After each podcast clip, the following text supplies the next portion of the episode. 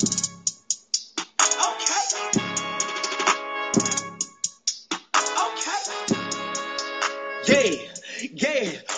okay. Rich so wet, I might drown. Bitch, don't talk, you going out town. I done made six half for the whole week. Plug wanna play, then I'm going OT. I just made four, five, seven on what? I hop in that scat and I'm bending your block. Nigga want scrap, well let it go rock. My little nigga got it, I bet he gon' pop. I can make ten off face, no feeling. Six dot like krillin on smoking gorilla. Couple my niggas just caught that nigga that was running off dog. I know they gon' kill him. Smoking no killer and taking your bitch on a trip and them fucked on the floor of my villa. I ain't got time for two things. One, these stupid ass holding they feelings. Ayy, all independent, my bitches just calling, they get it. They know that just ballin' authentic. Chocolate vanilla can't hot. And we are officially back. It is episode 31 of Keeping It 200. We're back again on Wednesday after one day off that me and Tavon had. I'm officially back. Um, finally got some rest and everything that was well needed. Some R and R. No Blackheart here tonight, folks. He'll be back tomorrow night for episode 32, and then off Friday, and then he'll be back Saturday for episode 33. But we're officially back. Tavon, how did you enjoy your day off, man? It was all right. Ah. Uh, I will say this here though, it actually felt good to just get like a day off. I literally what I did was I watched the NBA game and then I did not watch NXT till today, and it just actually just felt good to just get a day off and. You, you know you know like seriously whenever you're doing like these podcasts and everything and you're just literally like like oh man like you know like everything is just like going on like man it, it just felt good to get a day off though so um Yeah. definitely though I, I yeah and i know the weekend is coming up as well so you know um more stuff for us you know um because remember um friday i think i don't know yet if you and i are doing a show yet um uh, I don't know yet because there's because well we probably might be just doing a show on just the NBA games because everything that's going on right now um, you know, at the moment for wrestling, we've already covered everything, and we're getting ready to get into NXT in a little bit. But um, but I did have to ask you, did you see the game two um last night of the Clippers Suns? Uh huh. I saw that too. All right. And did you see NXT um from what you call it this um yeah, uh, last night as well? Mm-hmm. Okay. All right. Well, that's great. Hey, I will say this here though. You and Blackheart actually got your NHL picks right. Um, you guys have actually been right on the ball this week. Um, the Golden Knights Yeah, lost crazy. Um, to the Canadiens. I know, right? And the Lightning beat the Islanders. I was actually shocked. I'm like, I'm like, how are they getting all these picks right? So, um, hey, we got the Lightning. Yeah, um, and it's like, Islanders getting like ready to start. I'm not, I'm not necessarily the most fan of hockey, but it's like, yeah, sure, I'll just pick whoever. Exactly. Yeah. Hey, it's been working out so far. So far for you in the we- in the Eastern and Western Conference Finals in the NHL. I did have to ask you this here tonight. You know, the Islanders and Lightning are getting ready to start in about five to ten minutes away. Who did you have um, winning tonight? Did you think the Lightning are going to go ahead and win Game Six and make it to the Stanley Cup, or do you think we're getting a Game Seven in um, Tampa Bay? I can see Lightning winning. All right. I, I definitely see the Lightning winning after that eight nothing victory over the Islanders Monday because I I just don't see that. Uh, Golden Knights Canadiens. That's tomorrow night at eight o'clock. Um, that's in um, Montreal. Do you have the Golden Knights um, forcing a Game Seven in Vegas, or do you think the Canadiens are taking this um, victory and going ahead and make the Stanley Cup Finals themselves? I'm picking the Canadiens. The Canadiens, all right. Well, I, I will say though, you know, I do think the Golden Knights are going to force a game seven. But if the Canadiens were to win tomorrow night, it, I think it's uh, Montreal's first Stanley Cup since 1993, where they're actually going to make the um, Stanley Cup, if I'm not mistaken. I'm going to Google it just to make sure because I know they won the championship in '93, but I but I actually um because that actually would be something huge for the Canadiens. Um, let me see. Montreal Canadiens last Stanley Cup. Yep, they they made it in 1993 and actually won it. And have they made it ever since? No, they have not. So so that would actually be something huge for Canadiens fans right there if they can go ahead and pull that Yep. off tomorrow night. Um, for the Golden Knights though, if they force a game seven, of course the Golden Knights did make the um NHL Stanley Cup their first inaugural season in 2018. So, also had some soccer stuff. Um, as um, Wade Barrett pointed out on NXT, you know, he actually made a, a soccer comment about um, what was it? I think it was um, England that got eliminated or something like that. Hold on, things just being weird to load up today. I don't know why. Here we go, Euro 2021. Yep, but so um, in the standings, Italy, of course, had won um, all three of their games. Wales was second, Switzerland third, and Belgium in Group B had three wins. Denmark, one win, two draws. Finland, one win, two draws, and Russia with one win, two draws. Netherlands, Group C, they they went unbeaten as well. England, um, two wins, one draw, no um, losses.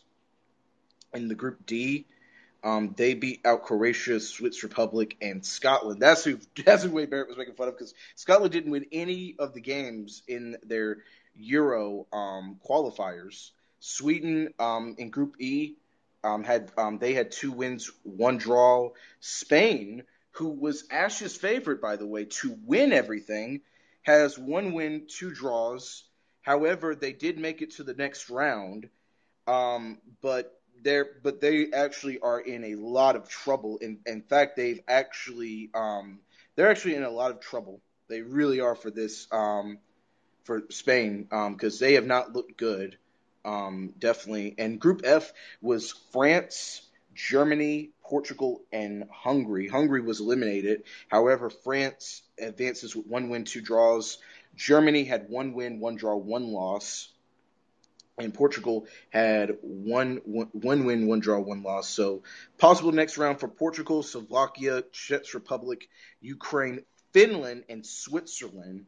Um, however, people that are going to make it to the next round, who I've already said was going to win, was Italy to win the Euro 2021, Wales, Belgium, Denmark, Netherlands, Austria, England, Croatia, Sweden, Spain, France, Germany are all um, have already made their next round and we're in the round of 16 come Saturday. So Saturday is the next time that you'll hear any soccer. So we'll probably be getting into the soccer talk probably Saturday night after AEW Dynamite. So how about this year though? We're gonna go ahead and um, before we get into the NBA draft lottery, because Tavon, that was obviously what happened last night. We actually had the NBA draft lottery. Uh, Trey might come in in a bit, but I don't know if Trey will come in in a bit. Um, but if he does, of course, I'm going to be asking him the top NBA questions. I've talked to him a little bit in message about this and um such. So so probably Tavon, there'll probably be an episode where me and Trayvon will just be doing one, and you'll get a day off yourself. So how's that feel? it it feels pretty good. well, um, how about this here though? Before we get into the draft lottery, we had one game last night. That was the Western Conference Finals. It was Game Two. It was the Phoenix Suns winning 104 to 103 to take a two nothing series advantage. There was no Chris Paul. There was no Kawhi Leonard um, for the Clippers. For um, Phoenix, they didn't have no Chris Paul, and the Clippers had this game won. They actually had this game won no matter what because it was a close game in the first half, yeah, 48-47. And um, by the end of the third quarter, it was 75-71 Phoenix. And in that fourth quarter, it was the Clippers who had scored more points, 32 to 29. And the Clippers actually were going to win this game had Paul George just made one of those two free throws. If you don't um, know what I'm talking about, here's what happened in the last 10 seconds of this game because it's the important 10 seconds that you need to know about. Paul George was at the free throw line. He missed one. He missed the second. So then Phoenix was able to get the opportunity to get the ball. Nine tenths left. Jae Crowder throws up an alley oop pass. Literally from the um, just throwing the ball in, an alley oop pass to DeAndre Ayton. It was so fast that I didn't even know what happened. Literally, when I mean, I, yeah, me neither. Che- I checked my head down, and thank goodness they showed the replay like a hundred times because I had people saying today that the instant replay is what's killing basketball. I think it does the polar opposite because it actually helps. Because say, for example, you missed that play they showed it to you another 10 times just to make sure Jae Crowder actually got away with throwing that pass inbound and DeAndre Ayton catching it. it was actually a really awesome moment for DeAndre Ayton. Um, Yeah, for the Clippers, definitely. though. But for the Clippers, though, you have to be pissed off because you're thinking we did everything all game right, and then we got screwed in the last second. And literally, they got screwed in the last nine tenths of the second. It wasn't even a whole second. Uh, DeAndre Ayton, though, uh, 12 of 15, 24 points. Devin Booker, 5 of 16, uh, 9 and 9 from the free throw line with 20 points, 4 rebounds, 5 assists. Ayton had 24 points, 14 rebounds. Um, and then Cameron Payne, who has been either the laughing joke of Twitter or people are actually really buying into Cameron Payne. And Cameron Payne, when his contract is up, will probably be getting a really big, hefty contract from some NBA team. Cameron Payne, 12 of 24, 2 of 8 from 3. He had 29 points, 9 assists. I had to hear from people today that this was the same man that was cut by the Oklahoma City Thunder and the Chicago Bulls, and people said, well, he sucked then. And you know, maybe that's true, but Cameron Payne's proving everybody wrong in this playoffs. He, he had 29 points as Chris Paul's replacement. Um, Mikal Bridges, 2 of 7, 5 points on 1 of 5. Um, not good shooting. Jae Crowder was 0 of 3, 2 points, 4 rebounds, but he did throw in the game winning pass to DeAndre Ayton, so that's all that matters for the Clippers. Uh, Paul George, 10 of 23, 1 of 8, uh, 26 points on five of ten from the free throw line. He had six rebounds, six assists on the night as well. Um, um, it was Reggie Jackson, seven of 15, 19 points, and Ivica Zubac, four of five, 14 points. Fun fact about Zubac: Do you know that when Zubac plays over 13 minutes, the Clippers don't win any games? Um, and I didn't even played- notice that. Yeah, and Zubac played 34 minutes. Um, I, I doubt that it's because of Zubac. Marcus Morris was 3 of 11 on 7 points. Um, fun fact, that stat was credited by StatMuse, so I don't even know how the hell they thought of that. Um, Terance Mann, who was electric in that game 6 against Utah, has not came on at all. He was 3 of 5 with 8 points. Rajon Rondo, 2 of 6 with 8 points. Um, and give credit to Luke Kennard. He was uh, 4 of 7 with 10 points. Um, after the game, DeMarcus Cousins was hit with a technical foul for shoving um, Devin Booker. Um, so the NBA, I believe, fined DeMarcus Cousins as well for that. So um, not a good look for DeMarcus Cousins. DeMarcus Cousins, of course, if you don't remember what happened, the Suns celebrated the victory because they won it, and DeMarcus Cousins shoved Devin Booker and pushed him, and you clearly saw it on the ESPN. And then um, Rajon Rondo was talking to Booker, and Booker just said, "I don't know why you did that for." Uh, points in the paint, though, sixty to thirty, Phoenix. The Phoenix Suns just dominate the Clippers in the paint. The paint for the LA Clippers has been so tough for defense because they don't know how to stop DeAndre Ayton. They don't know how to stop Payne. They don't know how to stop Booker. The Clippers have no defense when it comes inside this paint. Uh, second chance points was 13-10 Clippers. Fast break points was 4 to 2 Clippers. There was 11 lead changes, 8 ties. Suns led by 9 at one point, and the Clippers actually led by 6 at one point. So definitely a big victory for the um for the uh, Phoenix Suns. Of course, Tavon, you said that they were going to go up two nothing. I said they were going to go up two nothing. Blackheart said they were going to go up two nothing, and we were all right about that. However, Yep. we were not right about the point spread. The point spread was a six, and we all lost on that one. We all lost on the hmm. point spread. However, though, I did have to ask you though, Tavon. The Clippers are down 0-2 again. This is this is not I'm a stranger of reality. This is what they've done all playoffs. They're down 0-2. They let they let the top stars have their game. Now I have to ask you this year: Can the Clippers come back and win two straight in I mean, they could probably win one game, but I don't necessarily see them winning two straight. Yeah, I, I have to agree because I've not been a fan of the Tyronn Lue coaching system in this postseason. I, I'm I, I, spoiler people. I don't care how good Tyronn Lue is as a coach. You can't keep going down 0-2 and then expecting a miracle because that's just not going to keep flying. I just don't believe that's the case. Um, and Tyronn Lue keeps letting all the star players have their game. Now Tyronn Lue is letting three players have over 20 points. He doesn't have no defense for inside the paint. And it's finally like now Phoenix has now finally found their answer. By the way, Tavon, Chris Paul has been cleared, so he will be able to go game three. Oh yeah, I did saw the news. Yes. Um, however, though, however, Kawhi Leonard is out for Game Three, so that is tough for the Clippers because now, you know, the Clippers had the first two games technically easy with no Chris Paul. Now they're in very big trouble now. Now they're in very very big trouble for this. Um, and, and now and now you don't know what's going to be happening technically speaking because you know I, I will say the Clippers do win Game Three. Um, I, I just got that feeling that they're going to win Game Three. I do have that feeling they are going to win it. I don't know if they're going to win Game Four necessarily. However, um, odds makers in Vegas don't even know what to make of the everything right now. The Clippers are favorite plus one, which means the Clippers just have to win the game outright, um, or lose by a point to get your to get a push and get your money back. The Phoenix Suns are favored by just one point, so that means they just have to win by two. Money line for Phoenix is minus 115. For the Clippers, it's minus 107. What does that mean for a minus 115? Well, if you bet $100, you win back 87 on the payout. If you um, have the minus 107 for the Clippers, you win a $94 payout. So $7 difference. So, Tavon, I got to ask you Clippers in game three, are they winning this? Or is it Phoenix going up 3 nothing and then the Clippers get a game four victory?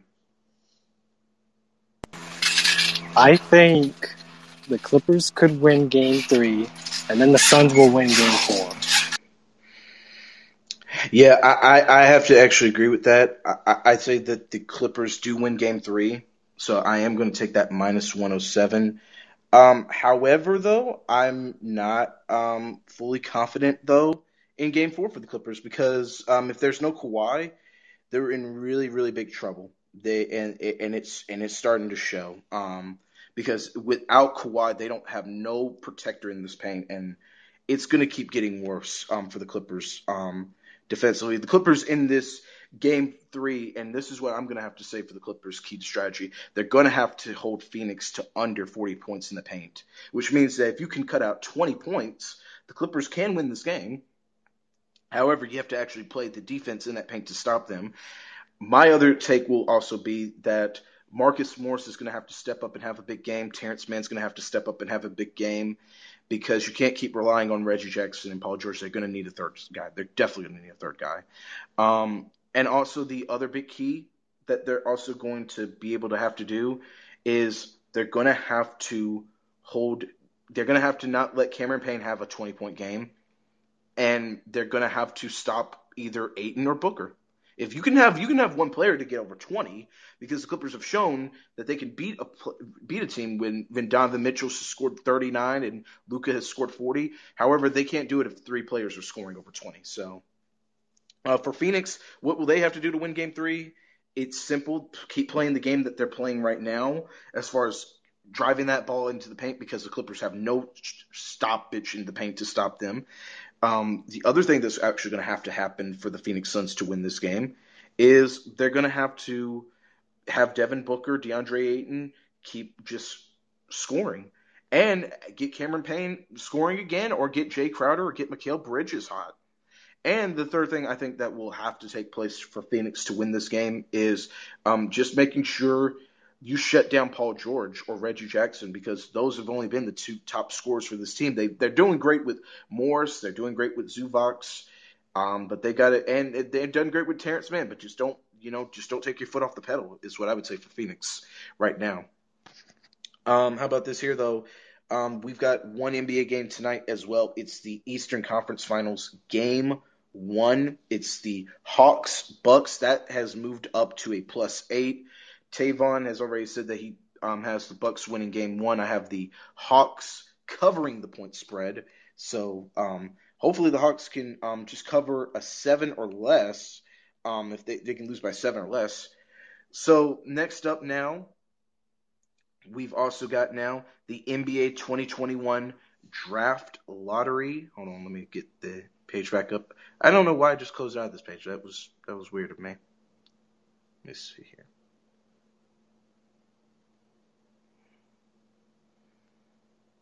Sorry for the dead air, people. All right, there we go. Finally, the number one pick will be the Detroit Pistons. The Houston Rockets will be the number two pick. and the Cleveland Cavaliers will be the number three pick. Four will be Toronto. Five will be Orlando. Six will be the Oklahoma City Thunder. Um, seven goes to Golden State because Minnesota Timberwolves did not capture a top four pick, so the Minnesota Timberwolves folks have no pick at all in this year's draft for the first round. It um, Chicago has also lost their pick due to Orlando because Chicago's pick was not a um, top five, so the Orlando Magic also get the pick. The Sacramento Kings will be picking ninth. The New Orleans Pelicans will be picking tenth, as you saw by Swim Cash's face that she was disgusted with that uh, number. The Charlotte Hornets will be picking eleventh. Twelfth will be the San Antonio Spurs. Thirteenth, the Indiana Pacers. And 14th, closing it out, will be the Golden State Warriors for our lottery picks.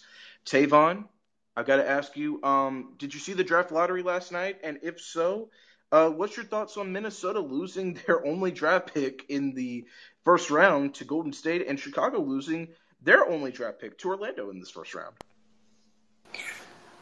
I didn't see the um draft lottery, but but I did heard that Detroit got the number one pick. Good for them. They pretty much have a, a future with whoever's gonna be, who, whoever's whoever they're gonna pick with that pick.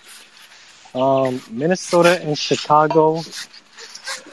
Yeah, not gonna lie, it kind of it kind of sucks for them that they don't have a pick. So yeah, they're just they're just gonna have to settle with Yeah, I, I, I actually agree. I, I will say this here though, for Detroit, um, good good news finally for the Detroit Pistons fans because Pistons fans have really been in the depths like last decade, and you know, and that's good. Finally, the Pistons actually got a pick. They've got Saddiq Bey. They've got Isaiah Stewart, two guys that had um, phenomenal rookie years to me. And I think, and now the number one pick obviously going to be Cade Cunningham because Cade Cunningham has even said that he's only going to go visit one team. That's the team picking number one. For people that don't know who Cade Cunningham is, Cade Cunningham is the point guard out of Oklahoma State. He's six foot eight. He's 220 pounds. Here's his strengths: has excellent size for a point guard, listed at six eight, with a wingspan that exceeds over seven feet. Tavon fluid, athletic, Hmm. who plays at different speeds, passes, and handles with both hands, and plays a self selfless style. Can bully smaller guards in the post, which is very needed in this NBA. Difficult for bigger defenders to handle due to his shot creation skill. Outstanding physical tools defensively that allow him to cover guards, wings, and bigs. Has excellent timing and steals and has intensity. Likes to class the likes to crush the glass often and get uh, rebounds. Ignites the break on his own. And one thing about uh, Cade Cunningham that I saw last year at Oklahoma State, when it comes time to be in the last five minutes of a game, Cade Cunningham actually turns into a point, uh, uh, basically a point guard coach on the floor because he's able to, you know, keep teams in it and also be able to beat teams. So that's one thing about Cade Cunningham that I that I do definitely like.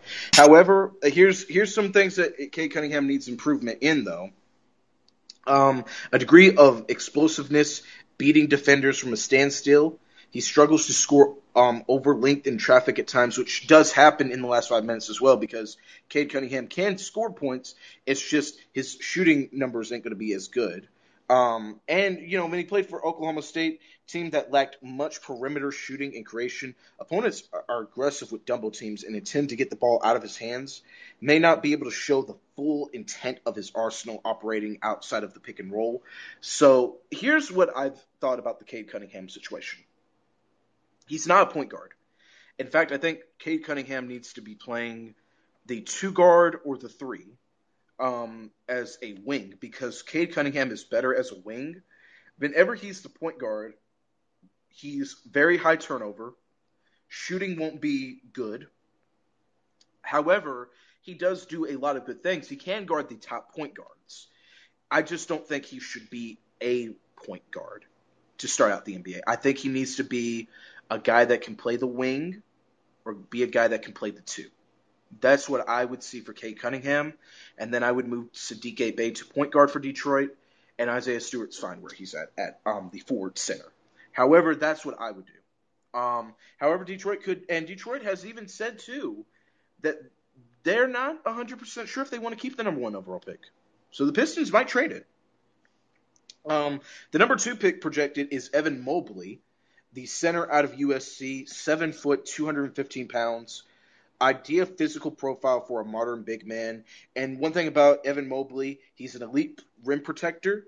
He's a very good pick and roll defender, and he is shooting threes. So there's so that's actually a lot of things that you like about this big man. He can shoot threes. He's a very good defender. However, here's what he has a problem with right now. He's not a physical defensive rebounder. Um, in mm. fact, in fact, he's like what Kristaps Porzingis was in his playoffs. He won't go after a lot of rebounds.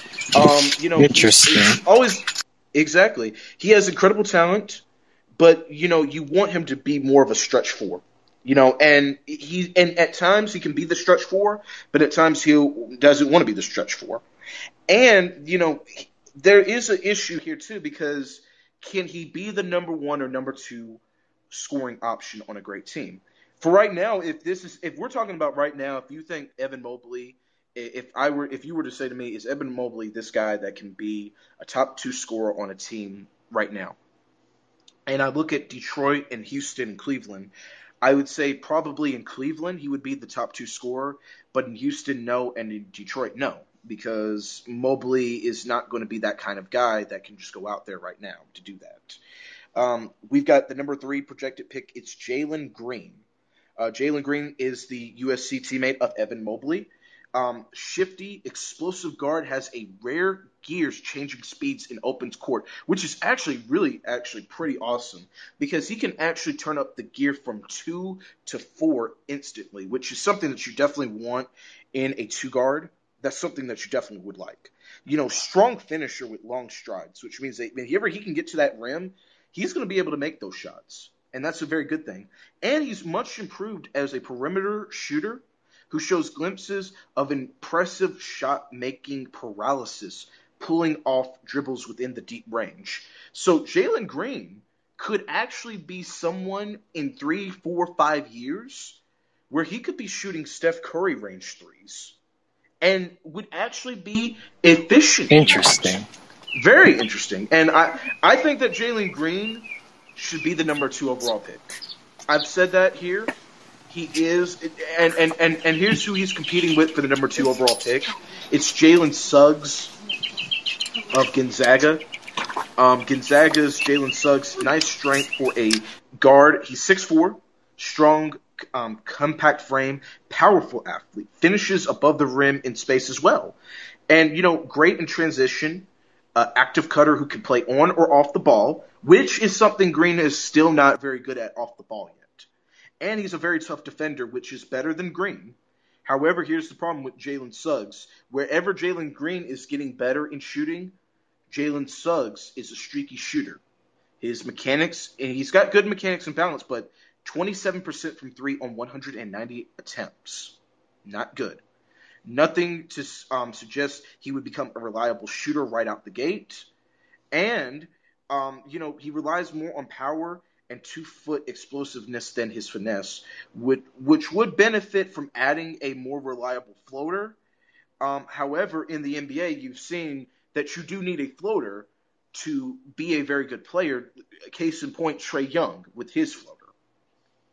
So, and Jalen Green, by the way, I, I actually forgot to mention this. Jalen Green actually forgoed his college season and went to the NBA's G League development program. So, technically speaking, Jalen Green actually has NBA experience against former NBA players they played this year.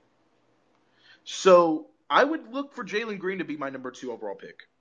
That's what I would look at. My number one overall pick would be Cade Cunningham, and my number two overall pick would be Jalen Green, because Green to me right now, yes, he might not have the defense, but he's everything that you want right now in offense to build around. That's what I would go with. For my number three pick for Cleveland, I would go with Evan Mobley because Cleveland does need a center. They are losing Jared out in free agency.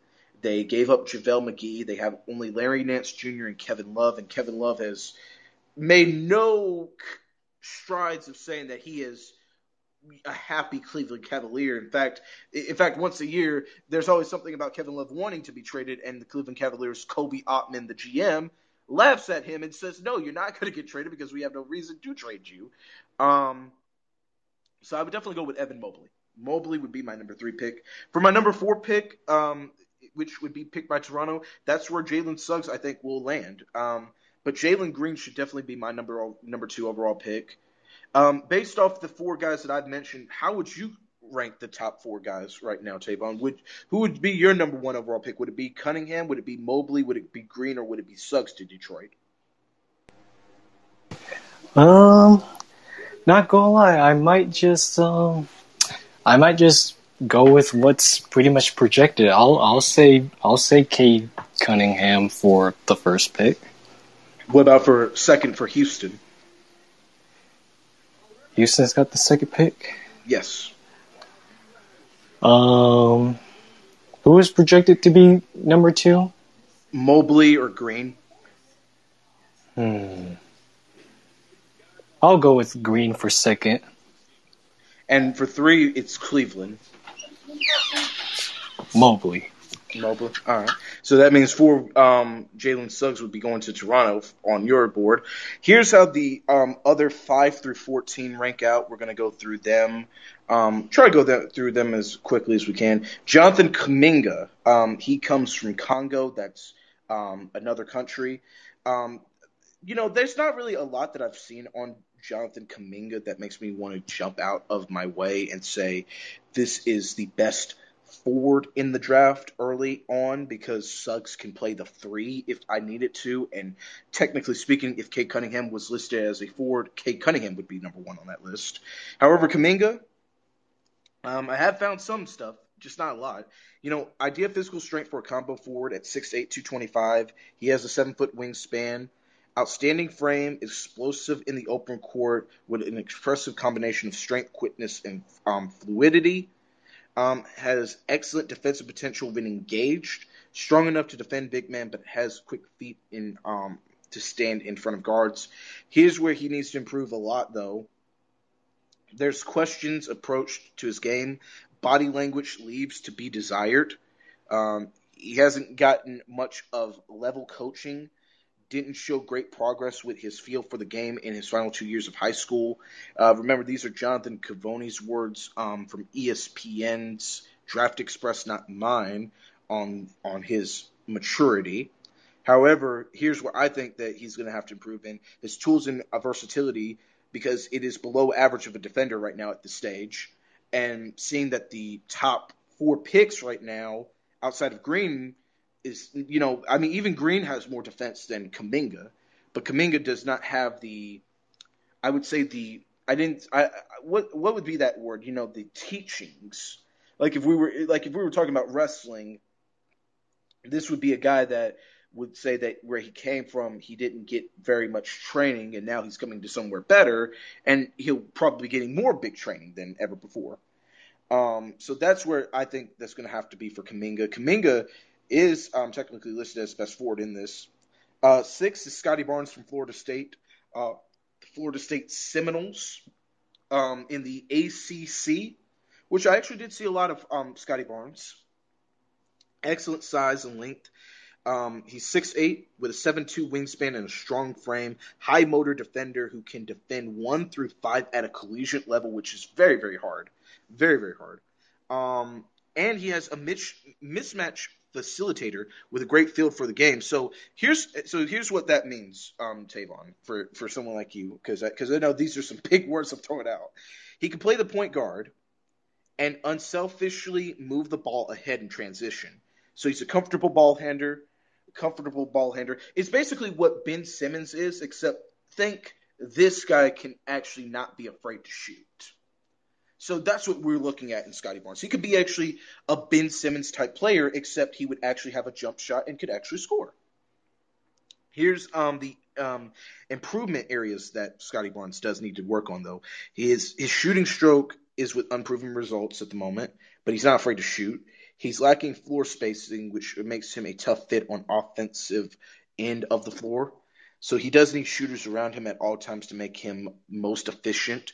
So so he, so he needs to go to a team that's going to be able to just shoot the damn ball like at least 20, 30 times from three. That's what he's going to definitely need. He's limited all around score in the half court. So again, Ben Simmons issues.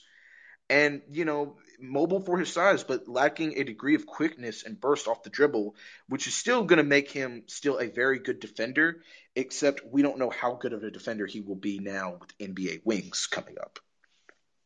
Uh, seven, Davian, uh, uh, Davion Mitchell from Baylor. He's the point guard um, for the Baylor Bears, and the Baylor Bears won the national championship. Here's what you need to know though about Davion Mitchell, though. He's 24 years old, so you know youth is what NBA teams buy. NBA and I and, and trust me, NBA GMs have told me, and I've heard this from NBA GMs as well, that they rather buy into someone young than buy into someone at 24. Because when you buy into someone at 24, it's like buying a car with 100,000 miles on it. Either you're going to get a lot out of the 100,000 miles or you're not. And that's how it's been compared to me. You know, I, I know bad, I know bad reference and bad phrasing, but I'm using the best I can do, people. So don't get mad at me people later because because because because watch someone Tavon later is going to say, well, you know, he just said Davion Mitchell's not going to really last in this NBA. so so I, am not trying to sh- I'm not trying to shut down Mitchell. However, here's I mean, thing about, he might. I mean, you'll make it. You'll make it. Yeah, but yeah, but at 24 years old though, a lot of players right now, like Trae Young and these guys, are right now in the Eastern Conference Finals, and they were drafted young which would make you know, and David Mitchell's going to be the oldest in this draft, more than likely to be drafted in the lottery. Mm-hmm. So that's that's very high. So um, how about this here though? For Mitchell, he's a Naismith and Big 12 defend, um, defensive player of the year. Uh, mm-hmm. Arguably the best on-ball defender in this draft. Arguably. Mm-hmm. Um, lightning quick feet does a tremendous does a tremendous job on taking on-ball charges. Great anticipation fights over the top screens, beats on um, battles on switches, plays much bigger than his measurements have suggested. Elite defender from day one in the NBA. So basically, uh, a Jrue Holiday like defensive player for this guy. So Mitchell has got something right there. 6'2", 205. Um, his he's got an excellent pass assist turnover ratio. 2.23 assist to turnover ratio. That's very, very excellent. Uh, delivers passes off the dribble with either hand, which is even better, and can actually catch the ball and shoot um, in multi-guard lineups. He shot 45% from three last season with Baylor, and he can get the ball up on the glass quickly as a finisher. And coaches and teammates rave about his work ethic. They love his um, on the court coach mentality. He's a guy that lifts up teammates. So you really can't ask for much in, in a guy like that. Um, here's where he's going to have to improve, though, in my opinion, though. He's a career 66% free throw shooter, and he's greatly improved last year from three. However, he's going to have to keep improving in both the three and the free throw shooting. That's where he's going to have to be. He's going to have to develop a floater because he only made five floaters in 30 games last year. He's a good finisher, but he doesn't. Um, but he doesn't um, have a floater in his game, and that's going to be tough. Also, for free throw shooting, he only went to the free throw line less than three times a game um, per 40 minutes in 30 games last year, which is going to be kind of a big thing because NBA point guards are known for getting to the free throw line. Case in point, look at Trae Young in the um, playoffs. Look at Devin Booker. Look at all these guys that are going to the free throw line. You have to get to the free throw line in order to be a big change of the game. And right now, he doesn't have the elite size or length, which limits his ability to see over the top of defenses as pass traffic, which means, say he's guarding Ben Simmons, and Ben Simmons is six foot ten, six eleven, and he's six two. There's no way he's going to be able to stop these Ben Simmons passes. Now, if he's playing him one on one, then yes, he'll be able to steal the ball and get it from Ben. But if Ben Simmons is throwing passes half court or and just starting in the half court motion, it's going to be tough for Mitchell. So Mitchell's going to have to improve there. The eighth one is Kenyon Johnson from the Tennessee Volunteers. That's the SEC basketball team. Of course, in the SEC, um, the Kentucky Wildcats are usually known as King. The Wildcats did not even make the tournament They didn't even win the SEC tournament. And did you know this here? Fun fact about Kentucky, Tavon? Kentucky has won more SEC championship um, tournament as as a basketball team than anyone else. Um, and I, and that's actually really rare. Hmm, I never knew that. Yeah, um, I'm I'm gonna get like the official number because I don't have it off the top of my head, but I know Google does, so so I always rely on Google. Um, shout out to Google because Google really saves my ass a lot on these shows. Um, oh, let me see here. Um,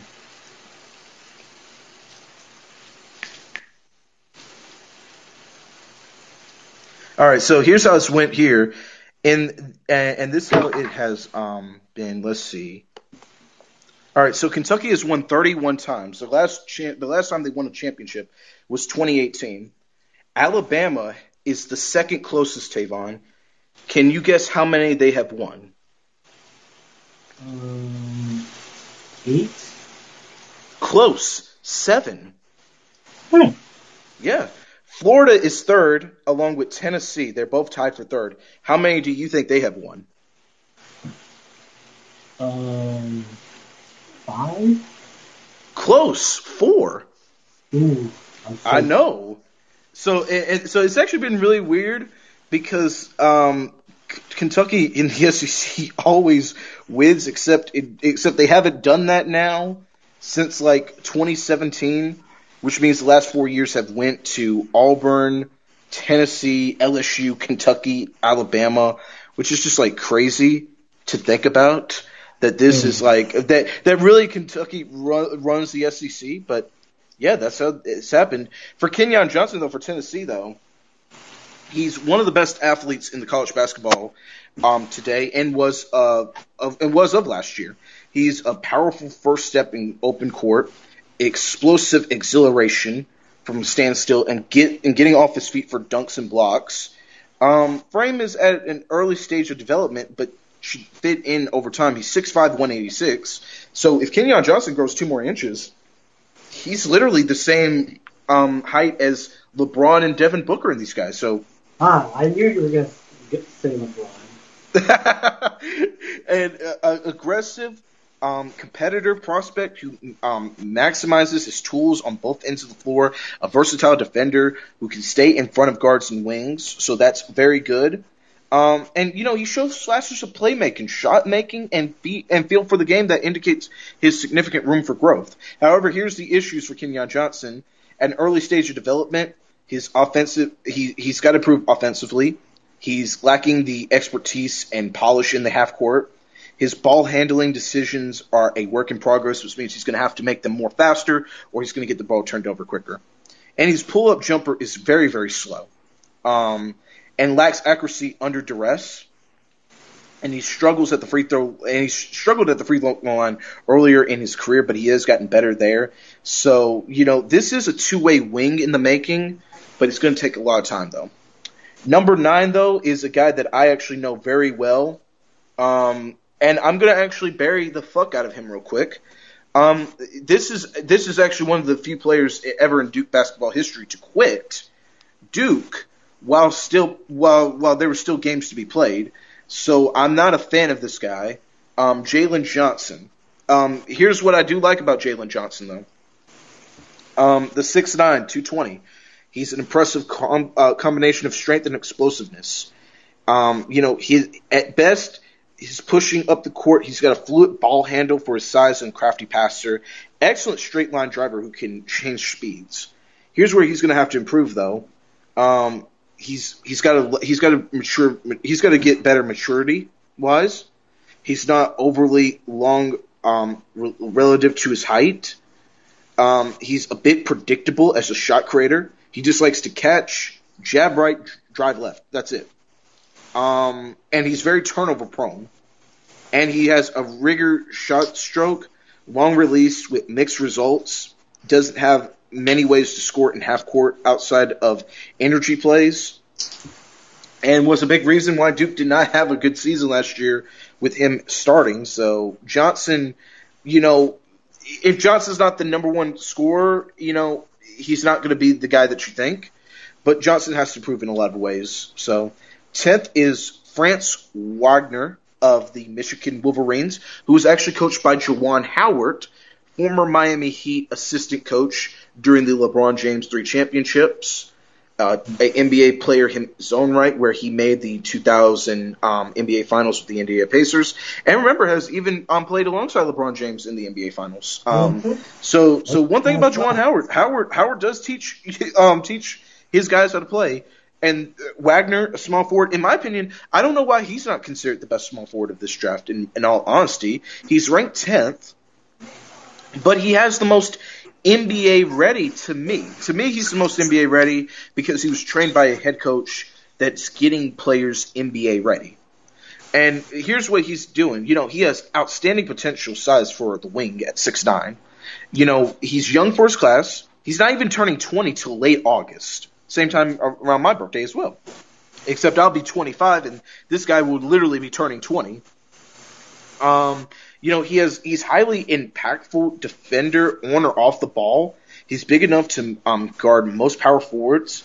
Plays with strength, um, um, with strong intensity. Has a terrific technique and smarts in team settings, helping him make an um, impact in passing lanes as as a rim protector.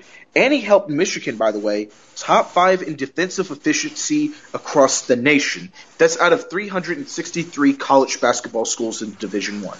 That is incredible for Wagner. And an excellent passer who can operate as somewhat of a point forward facilitator in the half court. You know, this guy shot 81% for the free throw line, soft touch around the rims on floaters and layups. So I don't see why Wagner is not more up higher on boards because if I were a team and I saw that this guy was coached by Juwan Howard and this guy was leading his school in top five defensive efficiency, there's no way I would want to pass up on a guy like this here because he's 19, he's not even 20 yet, and this is a guy that could really be the he could be actually the dark horse of this NBA draft. He really could be. He honestly could be. Here's where he's going to have to improve though in his um, areas. He he doesn't have the quickness and explosiveness like I've mentioned about Johnson, like I've mentioned about Mitchell, like I've mentioned about Barnes and others. So he has to improve there. He's not a prolific scorer neither. He averaged just 12.5 points per game, but he has a tendency to blend in, lacking a degree of aggressiveness. So what'll happen is he, if he's not the primary offensive guy, you know, he'll just blend in and will not be a guy that shows up on the stat sheets. And he converted just 32.5% of his threes in college, which, you know, confidence from the perimeter um, field gates, which will pass up open shots at times. So one thing about Wagner, he's going to have to improve his jumper. His jumper looks a little low and slow at times, but if if he's able to expand and work that range and on his pull up, where I would say where he would need to be, he would need to start out just shooting mid rangers and then getting him into the paint and then getting his three point working. But in the NBA, I know what they'll do. They'll make him be this guy that has to play out in the wing and shoot threes, and that's all he's learning. All he's learning is I got to be a stretch four. When in actuality, the best thing for Wagner to do is to be a point forward facilitator where he's going in the paint, learning, and then has mid range, and then you work on his threes in another time. But knowing the NBA, they're going to make him be a wing defender that's shooting threes at a stretch four, and make him probably in a position where he's not going to be comfortable in, but he's going to have to learn how to be better in. So that's how it's going to have to go. Um, but if I'm if I'm NBA draft scouts, I'm I'm looking at Wagner. I really am. Uh, number 11 is Josh Giddey of Australia. We got three more people. uh, Josh Giddey from Australia. He's supersized point guard at 6'9. He's the third youngest player currently projected in this draft, by the way. Um, as three inches, he's grown three inches in the past three years. He's 6'8. So if he grows two more inches, he's already seven foot almost. So look out for Josh Giddey. And he's a two guard. Um, right now, though, here's what he's going to have to improve, though. Um, he's shooting just 29% um, from beyond the from beyond the arc. He has set shot mechanics that don't leave much margin for error shooting off the dribble. Is he good enough to be given keys to an NBA offense? No, no way in hell. However, um, he's also going to have to improve better as a defender because you know who's taking and he gets taken advantage of consistently uh, defensively. Um, he has lack of high end quickness, um, struggles to get through screens, gets blown by quickly. However, one thing about him though that you can look forward into, he led the Australian NBL in assists at 7.4 points, um, 7.4 assists per game. So he's a pick and roll maestro. So what Josh Giddey might be is a guy that that's just a pass first kind of guy, which would really be rare for a two guard. So if I'm Josh Giddey, I'm looking to be moved to a point guard level, and you know Josh Giddey will have to come off the bench, of course, but get him off the bench and get him into a point uh, pass first, point guard first, and then get his shooting better. That's what I would say. Uh, for 12, Isaiah Jackson of the Kentucky Wildcats, the power forward. Um, Kentucky didn't have a good year last year in college basketball, folks. So here's what he did. So here's what Isaiah Jackson brings at the four. He's an elite physical profile, 6'11", 206. He's one of the best athletes in the college game in terms of ability to run the floor and get off his feet quickly for dunks and blocks. He shows significant flashes offensively with ability to handle, pass, and shoot the ball, but he's still very early in stages of everything but has good hands and a soft touch and upside, so that's not thing to worry about. Here's what he's going to have to fix, though. He only weighs 206. So he's lacking a lot of strength, especially in the lower body, because he's going to get killed by guys like DeAndre Ayton and these guys if he's playing the four or five. Um, he does incredible things defensively, but isn't consistent enough with the fundamentals. So he's going to have to improve there. And he's not a prolific or uh, efficient, uh, efficient um, shooter at this stage, um, but he can get better. So Jackson is going to be someone that I don't know if he's going to make it in the lottery. I don't know if he's going to be this top 14. Um, and then, of course, closing it out is Corey Kispert of Gonzaga, 6'7", 220, nice size for a wing, arguably the best shooter in the country, by the way, Tavon. This is the guy that you should be looking for if you want a shooter. 48% from three, on over six attempts um, from the game. That's incredible for Gonzaga. And Gonzaga was actually one of the best teams last year in the whole college basketball season. In fact, I believe they were the last unbeaten team in college basketball until they were eliminated in the college basketball um, tournament. Um, highly intelligent player on both ends of the floor, a 2.8 assist to turnover ratio. So he doesn't waste any dribbles. He's a smart passer out of handoffs and a second um, side pick and roll. Um, however, here's where he's going to have to improve, though. He's a little bit one, two dimensional in the NBA level, which for some reason would make it kind of very shocking because, you know, when you think of a guy that shoots over 48% from three, you don't think of one dimensional, you think of the right NBA guy, but here's where he's going to have to be better at. He's just a shot creator off the bounce. He's not, he's not that yet. And he's most likely a straight line driver where he just, where what he does is put it down and doesn't change directions that well as a ball handler. So that's where he's going to have to be better at. And he's a rock solid um, team defender, but better off the ball than on the ball. So I would not have this guy guarding my best players because he will get killed easily. Uh, 14th pick is James Bouknight of the UConn Huskies.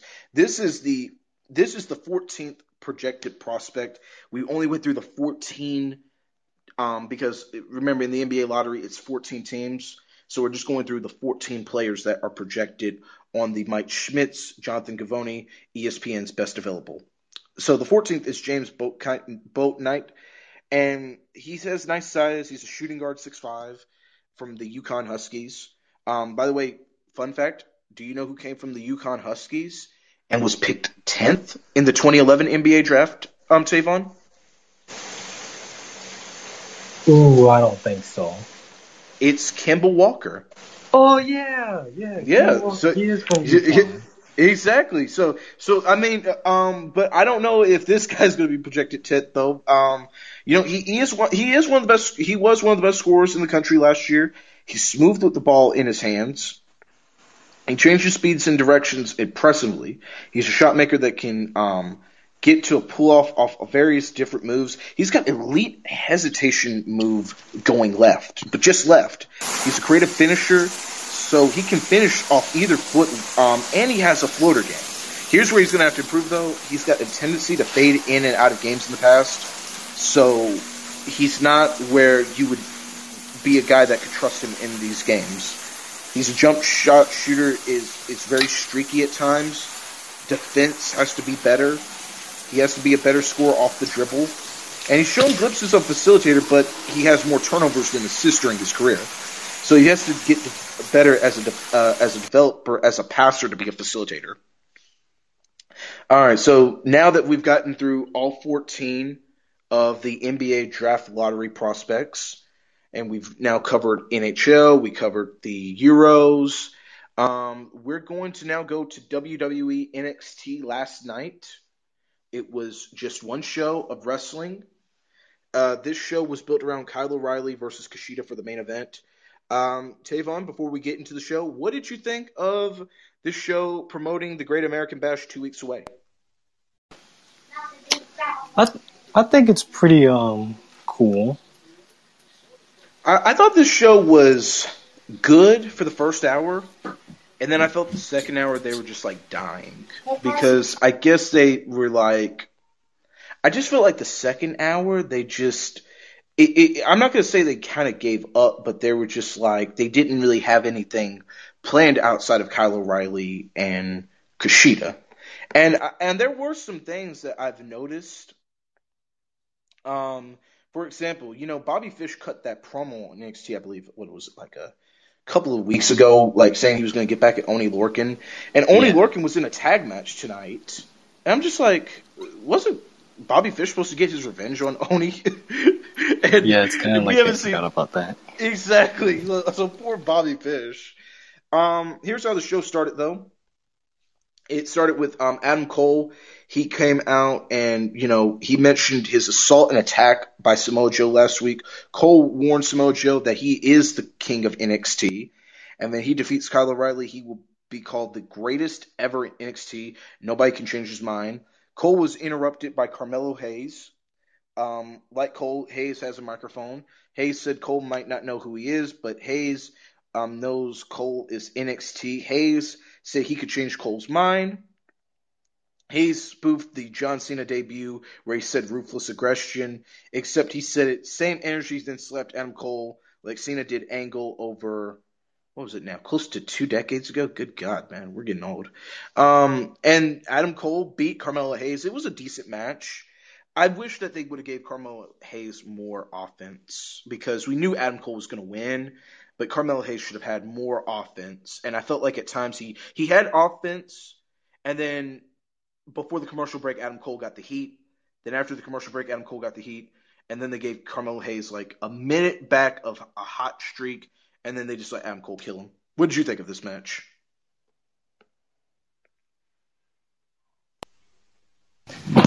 When I thought of this match, um, it was a good match. I liked the um opening um segment. I liked it when um Carmelo Hayes pretty much did a little tribute to John Cena. That I'm pretty sure that brings a lot of memories to the old ruthless aggression era fans. That that was pretty much that was pretty much cool. Yeah. Um, finish though came with um, a Panam um, with Hayes um, hitting a springboard off the middle rope and Cole struck him out of midair with a super kick and then hit the Panama Sunrise for the victory. Um, so then next up we had nothing but segments and segments and segments. It was Franky Monet um, backstage chatting with Des- Jessi Kamea and Aliyah. Fun fact: Did you do you want to know how Jessi Kamea got her WWE job? Diva search. No, she was a volleyball um, athlete ah. in college for Division One, and WWE scouted her because she was hmm. tall, and she's been there now for five years. Aliyah has been there close to seven years. Yeah, she's been there since the beginning of like the performance center. Very. Um, and it didn't look like these women were going to get no call ups or nothing because it looks like they're just. To me, this looks like they're just now getting ready to be with Franky Monet because they keep like doing all these segments without Robert Stone, and then Robert Stone shows up like a minute too late. Yeah, it looks like Franky Monet is trying to stir up the pot and like break up the Robert Stone brand. Uh, I know, yeah. I mean, I mean, here's my thing though about the Robert Stone thing. If he was a wrestler still, I would say he'd be fine. But if oh, he's not Robert a wrestler, Stone used to whistle. Whistle. Yeah, as Robbie E in Impact. Oh yeah, oh yeah, Yeah. That does explain his um Twitter in- interactions with Mickie James. Exactly. Yeah. Um, I will say though, this here, you know, if he was still a wrestler, I would say he'd be fine. But now they've done made where Robert Stone hasn't even wrestled in like years. Now he had like one match with Rhea Ripley last year, but that was like, Yeah, like a two that was on a- one. yeah, that was a handicap match. Exactly. Yeah. It was all comedy and it was nothing serious. But and and Robert Stone, you know, now you know he he now owns a gym with his wife in Florida, where you know Deonna Purrazzo and Cassie Lee and Jesse McKay they all go for workouts and stuff. Which you know, Hmm. I, I guess I guess he'll be fine. But you know, it's not like on the main roster they want a manager and. They're not, and they don't want two managers on NXT because Malcolm Bivens, who we'll get into later, is getting ready to Yep. be manage. Is getting ready to be managing the top group, um, or getting ready to manage a group. Um, so then um, Monet. So then Robert Stone came in. He was looking for everyone, and then Monet um, said that, "Look here," she said, I'm "just wishing everybody good luck." She gave a high five to Kamea and Aaliyah.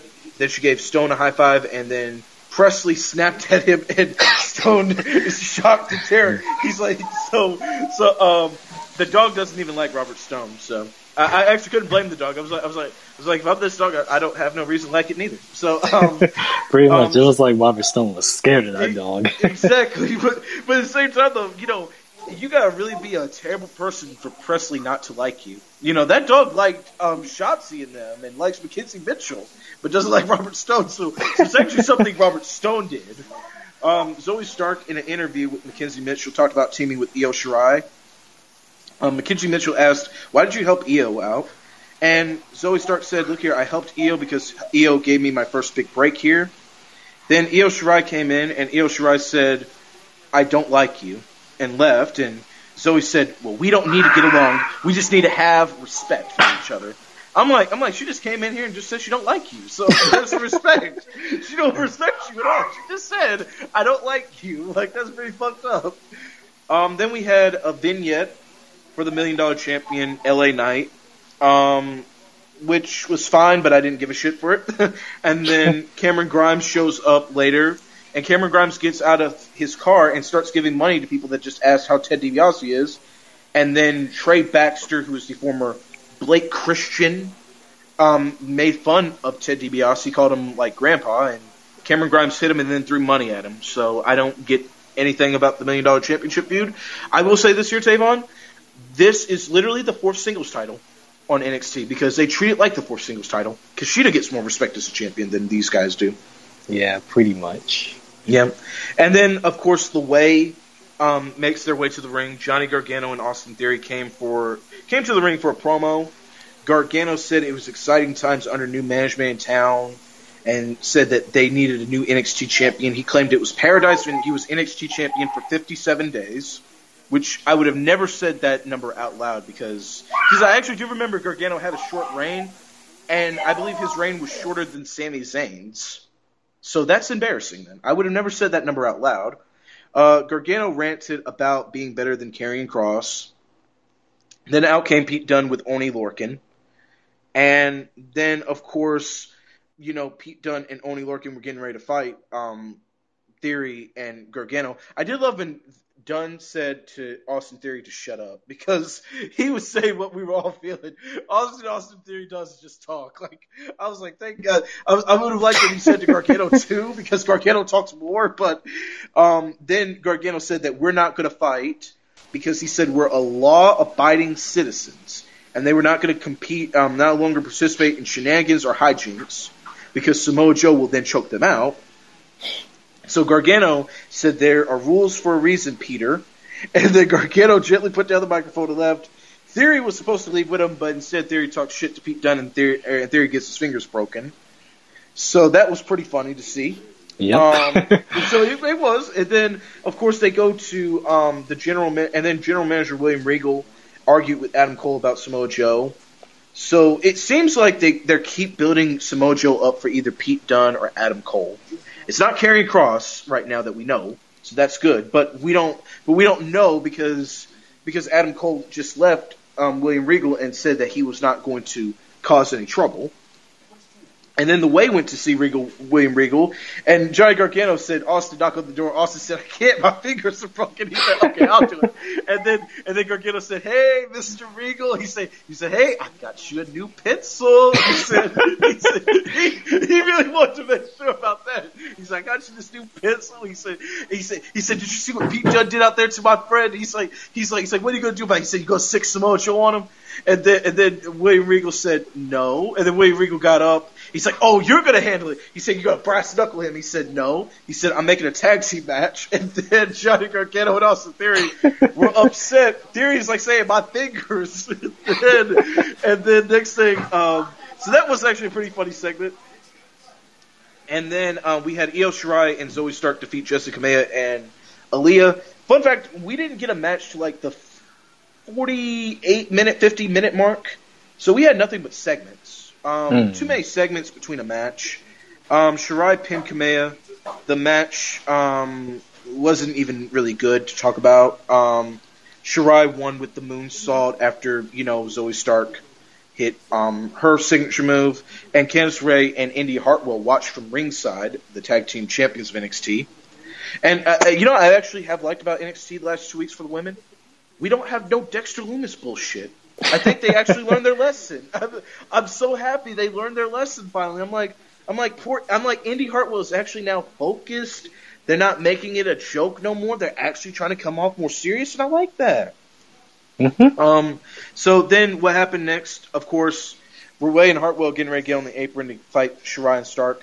Then NXT Women's Champion Raquel Gonzalez and Dakota Kai come to the ring, and then tell um, Shirai and Stark that that they were the next in line for the tag team championships. Then Shotzi and Ember come out, and this is where bad promos just began because Ember Moon really cut this Mm. really cheesy promo, and she said, and she was like saying what, like she was like an actor, not as a Mm. like not like she sounded so fake. Shotzi, Shotzi didn't like her words are just not coming off good neither, and then everybody got into a huge brawl except the women's tag team champions, and then Samoa Joe was right beside them, and then Samoa Joe just got officials to break it up, and then we had an NXT Tag Team Championship match announced for the Great American Bash in two weeks. MSK defends against uh, Ciampa and Thatcher at the Bash, so that's good. I don't know if MSK is losing the championships. Would you put the Nah. championships? No, I no, you don't- you wouldn't put them on there yet. I don't wait. No, no, no. I'm. I, what I was about to say was I don't see. I don't see Tommaso and Timothy winning them from them. Yeah, I, I agree. I don't see it yet happening neither. I still feel like the Grizzled Young Veterans are going to win these championships, believe it or not. I just don't know Hmm. when they're going to have the Grizzled Young Veterans win because they keep teasing Grizzled Young Veterans MSK, so that's why. Um, e- exactly. And then next up, we had Johnny Gargano and Austin Theory take on Pete Dunne and Oney Lorcan. Um, actually, this was probably the second best match of the entire show. This really was like a really good match. The weird part about this match, though, was it was a heel versus heel tag match, and the fans chanted Johnny Gargano's comeback in the last five minutes of this match. yeah, of course, because everybody pretty much likes Johnny wrestling. Yeah, yeah, and, and here's the thing here. If he just shut the fuck up and just actually was just a wrestler, I think he would probably be the most over babyface of the company, but because they make him be a gimmick that he sucks at, we're gonna have to keep dealing with this. So Yeah. So yeah, at this point, yeah, Johnny Gargano and Austin Theory, the way they pretty much need to turn face. They definitely do. Here's my issue though with the Austin Theory thing. There, Austin Theory did do good for his part because all he did was just like sell his beating, and he took a lot of the heat. My only problem was though that like, I just wish he didn't take all the heat and shit, and I wish he actually had some offense because when Pete Dunne was in the ring, he just got his ass whooped. When Oney got in the ring, got his ass whooped. But it was the second best match of the night. The reason I'm not saying it's the best match is because Theory took so much heat. And and Theory on the offensive end, he, when he was getting his comeback in, he looked really good, and he even hit a um, Spanish fly off the top rope, which which really looked like a slinky like move. It did, Tavon, because when he did this Spanish fly, it just looked like he it just looked like he just looked like a slinky. He looks like Griff Garrison when he does like a hot tag. That's what Mm. Austin Theory is when he does the hot tags. He looks like Griff Garrison. Not bad.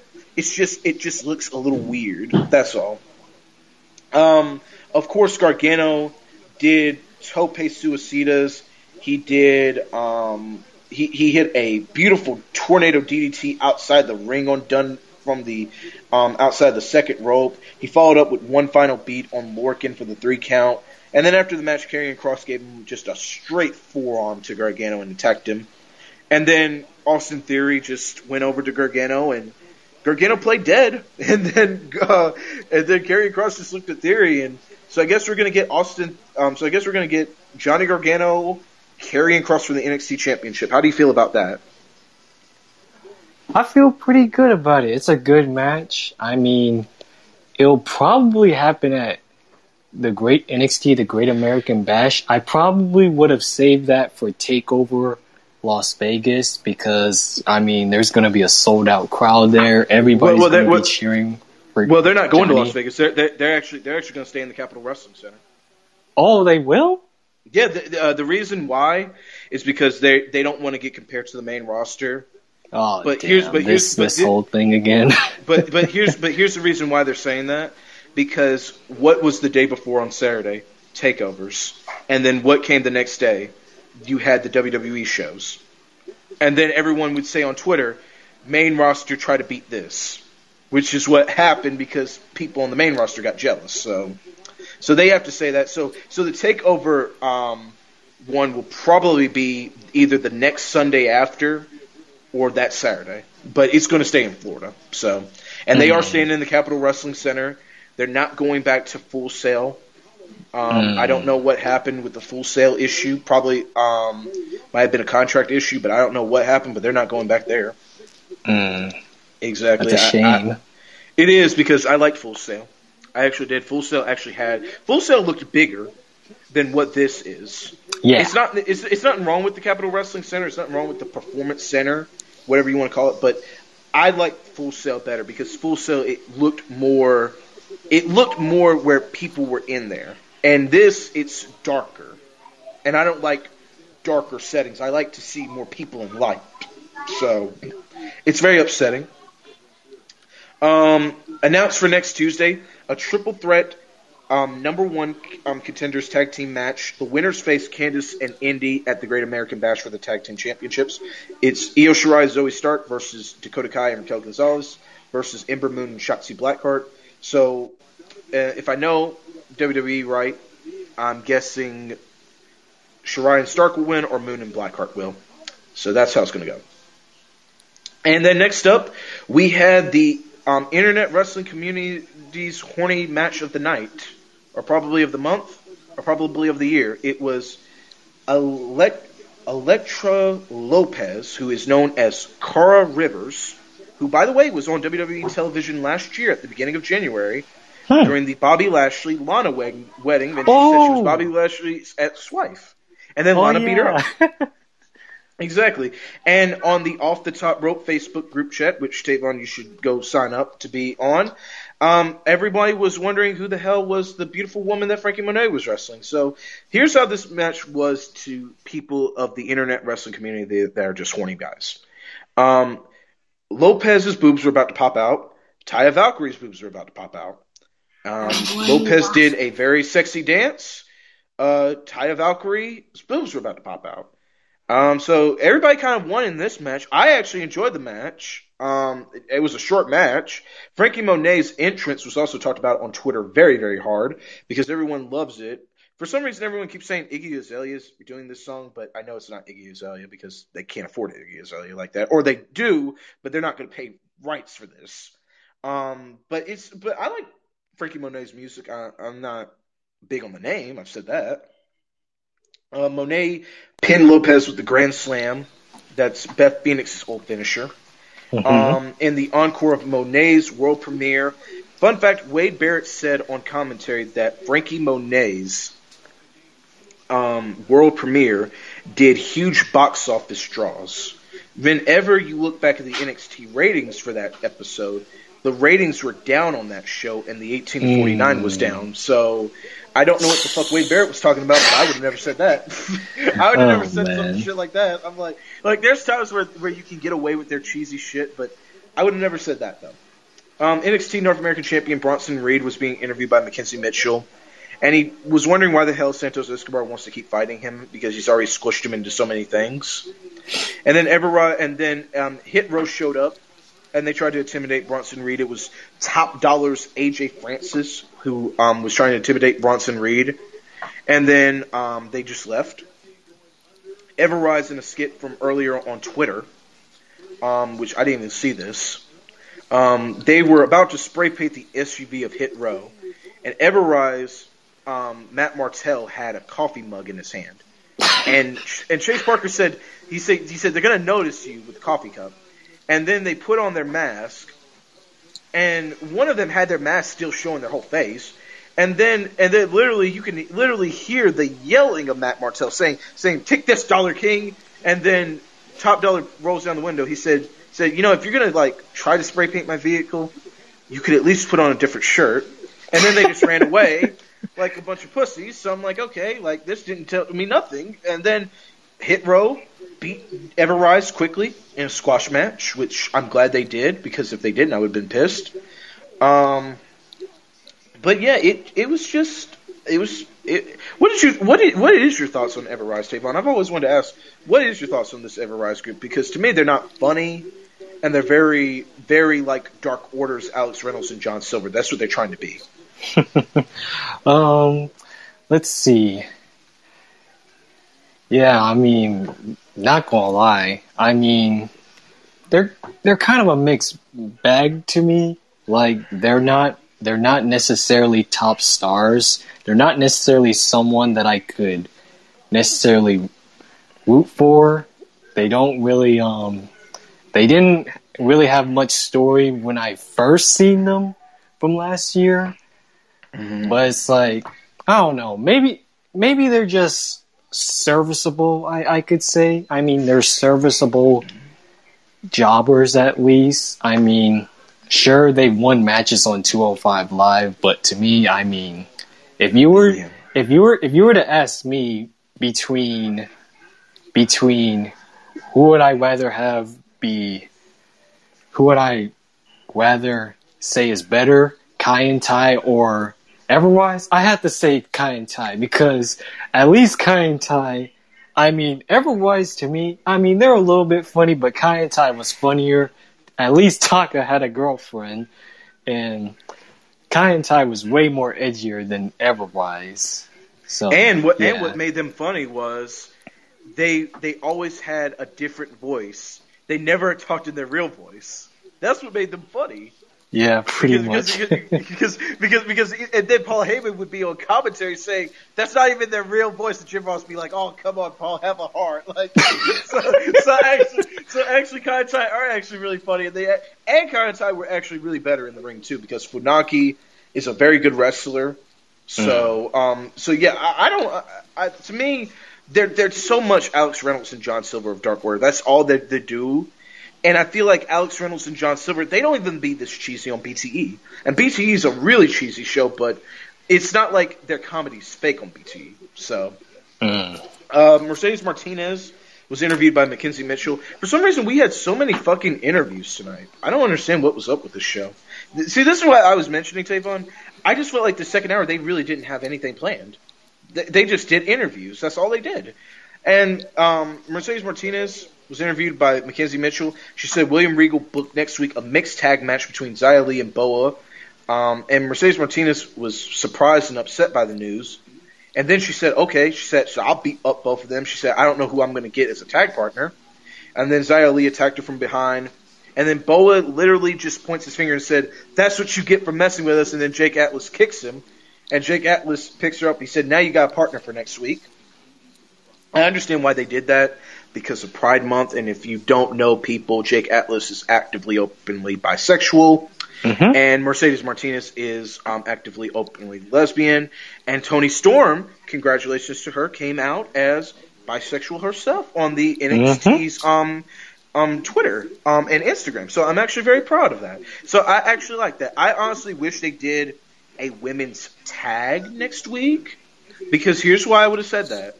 Because you could have built off Toni Storm's big reveal and had her come save um, Mercedes Martinez, and you could have had the thousand year old woman with Xia Li next week as a debut. Instead, they didn't want to build off the Toni Storm thing, and they could have made Toni Storm a babyface that night because Tony Storm on the um, on the Instagram of the NXT, you know, came off as a babyface, and on Twitter and stuff, she was coming off as a babyface. So I would have just Yeah. went ahead and just put Toni Storm as. I, I, if I was like Triple H or Shawn Michaels, I would have said, get out there, go help Xia Li real quickly, or go kick Boa's head off real quick. And that would have worked because then Toni Storm would have really got popped, and then that would have really been like, oh, Toni Storm made a save and all this. You know, I would have kept building off that. I don't know why WWE didn't do that.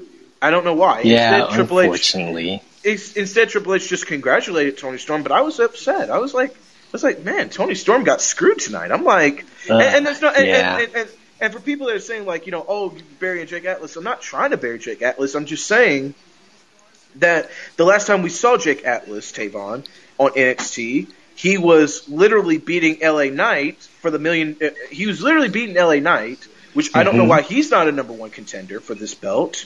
But that should really tell you something.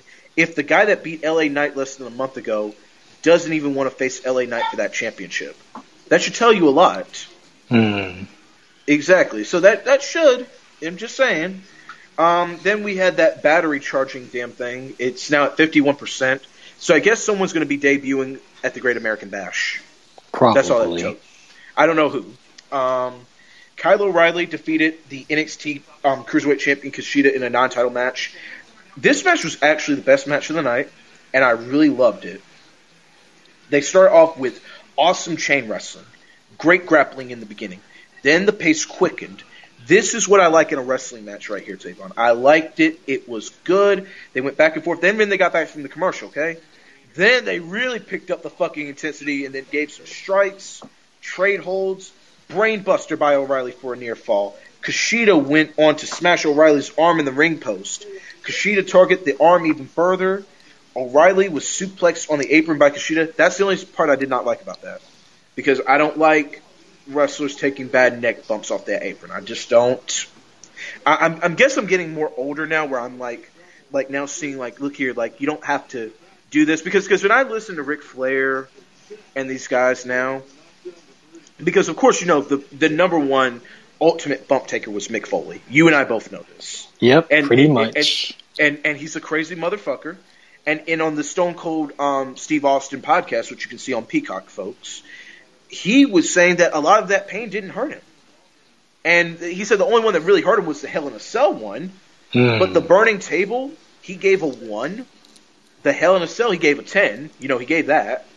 Um, the the announced table bump against Shawn Michaels in your house, he gave a three. The um eight the bumps that he took on the barricade on the floor, he gave a four. He didn't he didn't care about the pain like that. You know, even when he lost half his ear, you know, Hmm. he he gave it a four. and it he was said the pain- Exactly, and he and the pain he said was a ten when he was wrapped into the ropes. He said when he lost the ear, he said it was only a four. And Ric Flair, ladies and gentlemen, if you did not watch the Mick Foley A and E biography about him, Ric Flair was backstage in that WCW show, and they were literally, and it was literally in another country. And Ric Flair told Mick Foley, he said, "Mick, you don't have to do these bumps." And Ric is telling him, like, Rick, look here, this is a house show. There's not even 500 people in here. He said, why the fuck are you doing this stupid shit? So Mick Foley did that spot where he always got his neck caught up in the rope. And then Ric, and then and then they asked Ric, Ric, what was your thoughts when he lost half ear? Ric said, "Stupid motherfucker." so, Ric, Ric was like, "You know what? Fuck him." He said, "Fuck him. I don't give a shit for him to hell." He's like, "He's like this stupid motherfucker don't listen." And and, and, and, and if you talk to Ric Flair and these guys, they tell you that they don't want you taking these bumps and shit because you're gonna really feel it, and you will feel it. You are gonna feel the fucking bumps and shit. Like for example, Lio Rush is someone who does, you know, a beautiful, beautiful like man, he goes outside, man, he's on top of the top rope going on the outside and does the double knees to the ground on an opponent. that shit can give get you double knee surgery quickly. Mm. Because literally on the outside there's not a lot of protection. So I do look at like the apron thing and I look at like, man, I would have not taken that bump if I'm Kyle O'Reilly. And then of course, uh, finish came with Kushida attempting a hoverboard lock. O'Reilly um, fought to block it as he tried to roll through. And then O'Reilly grabbed a hold of his trunks to block the submission hold. And then O'Reilly then caught Kushida for a cradle for the deciding pinfall. I like the finish. I even like that it was a roll up pinfall. And it was actually a perfect way to protect Kushida. I know people will make fun and say, well, it's another rolling pinfall again. But you know what? It was a smart one. So I don't have a problem with it. Then after the match, um, Adam Cole and Kyle O'Reilly fought each other and brawled, and Samoa Joe told him to break it up. And then um, the Diamond Mine attacked Kushida, which is why I'm wondering where the hell was Samoa Joe in this? Because shouldn't Samoa Joe, if he had turned around, he would have saw that Kushida was getting his ass beat like by like three men. So of course, Roderick Strong, Tyler Rust, and the debuting um, Hideki Suz- um, Suzuki ah, laid that's out who he Kush- is. Yep, laid out Kushida, and the new faction stood over Kushida. Malcolm Bivens is going to be managing the Diamond Mine. He picked up the Cruiserweight Championship, gave it to Strong. Strong glanced at it, and the Diamond Mine's here, and they have and they already got their eyes set on the Cruiserweight Championship, which made me like think, okay, so the Million Dollar Championship is the fourth title, and this and the championship is more what you call it, it's more fitting. It, it, it, it you know the cruiserweight champion is being protected better. So um, what is your what is your thoughts on the new Diamond Mine, um, Tavon? I was pretty much shocked that um Roderick Strong was a um part of the Diamond Mine. I was wondering when the last time I saw him, it was like he talked to William Regal and said, "I'm hey man, I'm leaving." And then and then now we see him and he's paired up with Tyler Rust and Malcolm Bivens and of course Suzuki. I mean, it's just like wow, that was that was actually a good twist there. We we actually we actually got a new stable in the making. We actually do, and and and I will say this here though. Now th- now we can get to the part about the Robert Stone thing. In WWE, they're not going to keep letting managers keep managing like this because we already got B Fab with Hit Row. We already got Bivens now with um, Diamond Mine. So Robert Stone is literally going to be off TV now. So he's going to be. He's just going to be now, and there's nothing wrong with that. It's just that's just how it's going. You know, it's it, it's nothing personal. It's just you know WWE, especially on the main roster. You know Vince is not dealing with no managers right now. You you know he's not. I mean MVP and Paul Heyman are considered business guys. So, but they talk Vince language. If they didn't talk Vince language, they would not be managing nobody. So. And also, the woman I actually mispronounced her name. It was Carista R- Rivera, who was the one that took on Franky Monet. It was Carista Rivera. So, um, just making sure to get that right. Um, Franky Monet, though, did an appearance on the Wrestling Inc. Daily and discussed her name change. She said, I really fought hard for Taya, but sometimes it's time to evolve and change and kind of make this new chapter in my life. I feel like that was the time for it. It's a little bit sad at first because I feel like she died, but she's always a part of me. Franky is just an evolution of Taya, definitely. Anybody who knows my career knows that it's just natural transition into Franky Monet. Um, I, I won't say that yet because she didn't say "huevo la loca" in her match, and she did in her first match. So that tells me that they already told her to stop saying that shit. So I'm very Oh, concerned about that. Well, oh, I'm, and I am concerned because now that she's not going to be Taya Valkyrie from Impact Wrestling, and and for anybody that thought that she was going to keep her name, I don't know why anybody thought that, but I thought they were going to at least let her keep Taya. Now I understand why they couldn't let her keep Valkyrie because they already got a woman named Ava Valkyrie? Valkyrie on the on the NXT UK. So I understand why they didn't let her keep her last name, but I would have let her keep her first name because because if you just call her Taya, no one's not going to know anything. Um, yeah. And then Kushida um, reflected on facing Kyle O'Reilly last night on NXT. Kushida wrote that he was considering retirement around 2017 because he was concerned about his physical and mental health after every match. So it was actually so it actually was a dream for him to face Kyle O'Reilly. My only problem with this was when they did like the little two minute like videos for him and O'Reilly on last night's show. it would have been so much better if they gave it a two week build. But this was just off a, a, a off a one week build, and you know, I felt like this show is not going to do good in ratings.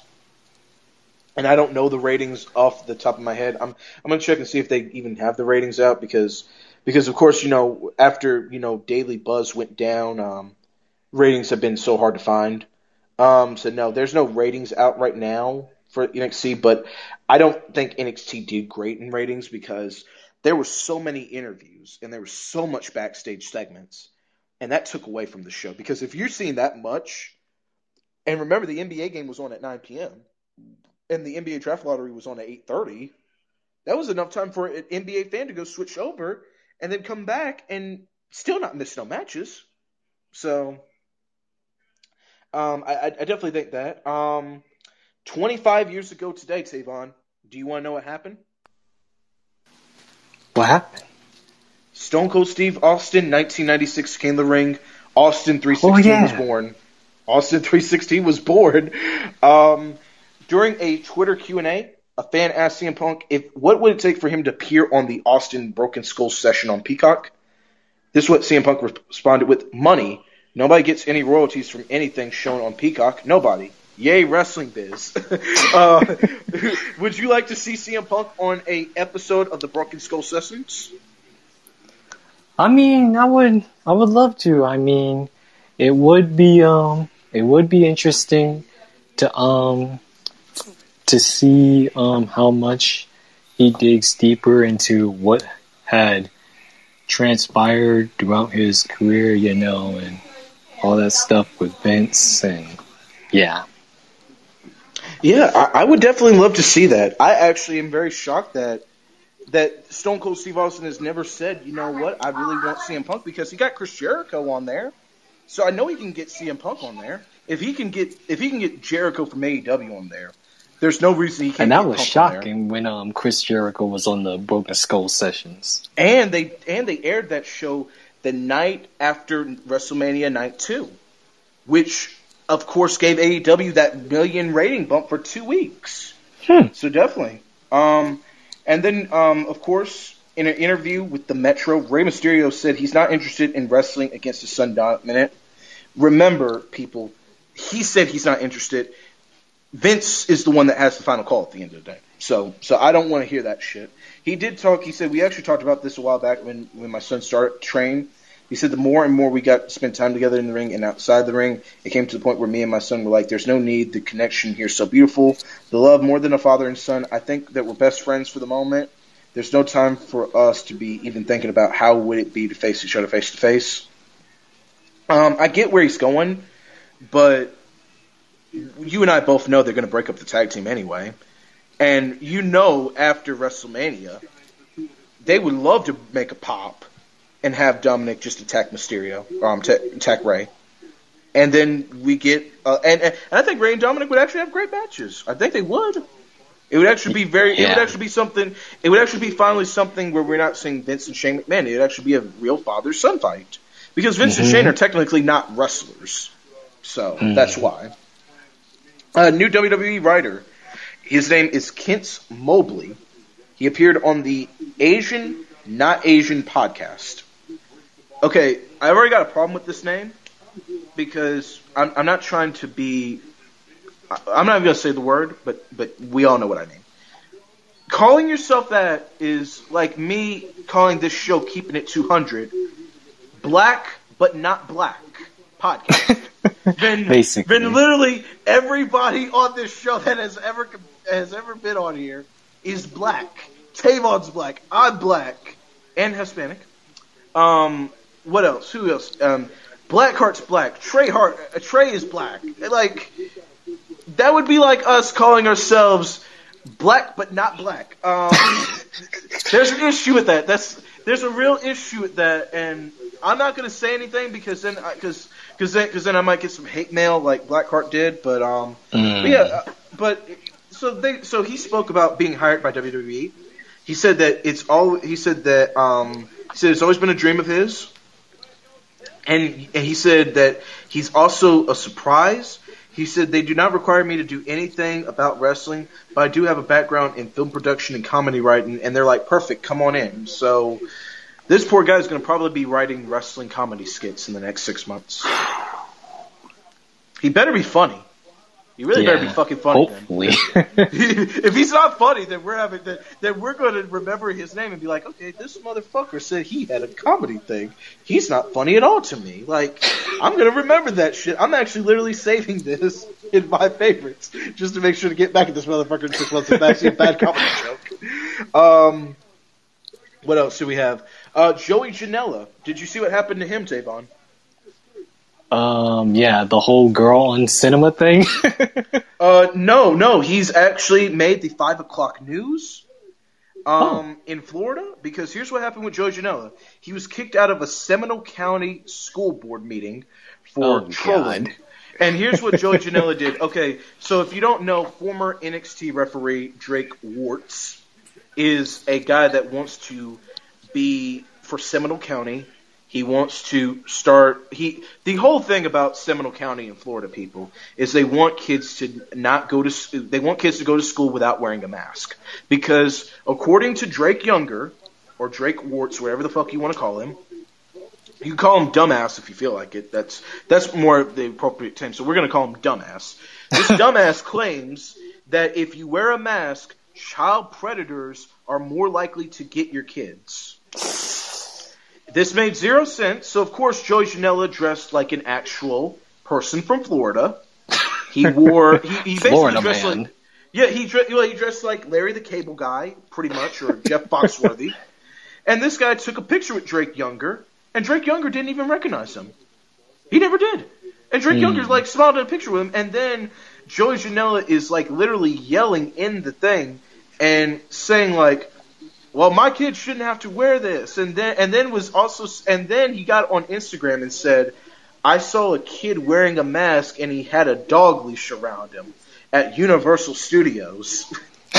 this, is, this, this actually pretty cute. I actually like that. Um, and then Joey Janela was kicked out. And you know how long you know how long he lasted in the Seminole County School Board meeting? One minute. Five minutes. it was actually very funny. I actually, I actually will say this here. It's funny, um, and I get what he was doing. It's funny as hell. Um, of course, Joey Janela is auctioning off his disguise that he wore. He said that the auction um, is going to um, fight for the um, rep- um, re- reproduction freedom. Um, to so yeah, he's he's just gonna sell it. So um, he's he's selling it for do- um for for oxygen. So so he's gonna go to um donation. So that's good. Um, and then of course AEW on their YouTube channel has a first look at their replica AEW World um, Championship title belt that's now available for pre-order. This replica championship will cost you seven hundred dollars, tax and shipping not included. How do you feel about that? Oof, that's that's well, I'll probably say way expensive, but that's well, or at least expensive, but that's way expensive for a belt. I mean, it, it could be like probably like 300, 200, but 700, I don't know about that. Exactly. Um, I, I, I don't know how I feel about this. I don't know how to feel about this. Um, because the WWE replica championships go for about They're like a thousand dollars. Well, well, they're well, they're about yeah, yeah, but yeah, but they always have them on sale. The only belt that was like really, really expensive was like that Bray Wyatt theme belt, Oh, like six thousand dollars. And it and it happens to be the worst belt. Exactly, but but but there were people that actually brought the damn thing, and I was like shocked. I'm like, you spent seven thousand dollars for that? I'm like, I would never do that. Um, but yeah, I mean, I guess that's fine. I mean, um, happy birthday to Brandi Rhodes who turns 38 today, and happy birthday to the former Billie Kay Jessie McKay who turned 32 today. Yeah, happy birthday to both. Oh, and speaking of Jessica McKay, she actually posted um a picture. Oh, uh, what picture? What picture she post? I, I'm I'm gonna go to the Twitter real quick. Oh, I, I I don't know why I said that, and I'll just go to the Twitter. It was that. a nude. Oh yeah, oh, oh yeah, I know what you're talking about. Yeah, I saw that on Instagram. Yeah, pretty much. Oh, oh, yeah, oh yeah, yeah, yeah. Um, yeah, she actually, yeah, she actually took the picture about two years ago, I think, or something like that. Mhm. And, yeah, yeah, it was like um for like modeling reasons. I mean, she got everything covered up, people. So, so, so, so for the people, so for the people that think that Tavon just gave you a free horny pick, he didn't give you a free horny pick. He, he actually, oh he actually, no no no! I mean, granted, it's not. It's not. Um, granted, it's not certified only only fans nude. I mean, it's just covered up nude. That's all. Exactly, exactly, exactly. I have to remind people because then, because then watch someone come on here and be like, "Oh, they talked about nudes on this show." Like, uh, motherfucker, we didn't talk about it. We just said what it was. We never said what it specifically was. So don't try to come at us today, people. Come on now, horny motherfuckers. yeah, just Uh, just read carefully, you guys. E- Exactly. Read carefully into the lines. Read carefully into them. Anyways, um, NBA anniversaries that happened today. Ben Simmons was the first overall pick in the 2016 NBA draft five years ago. Hmm. And now five years later, he's getting roasted off his mind. So yeah, that's pretty sad much. Yeah. Um, Brandon Ingram was the number two pick from the Duke Blue Devils. Shout out to the Brotherhood. Uh, Jaylen Brown, um, third overall pick from Boston. Fourth was Dragan Bender, who's not even in the NBA anymore. Five was Kris Dunn. Six was Buddy Hield. Seven was Jamal Murray. Tavon, would you believe me if I said the last ten years, the seventh overall pick is basically like a bad luck pick because only Jamal Murray and Julius Randle are the actually only two guys that actually have had successful careers as the seventh overall pick. The rest have been all hit and misses.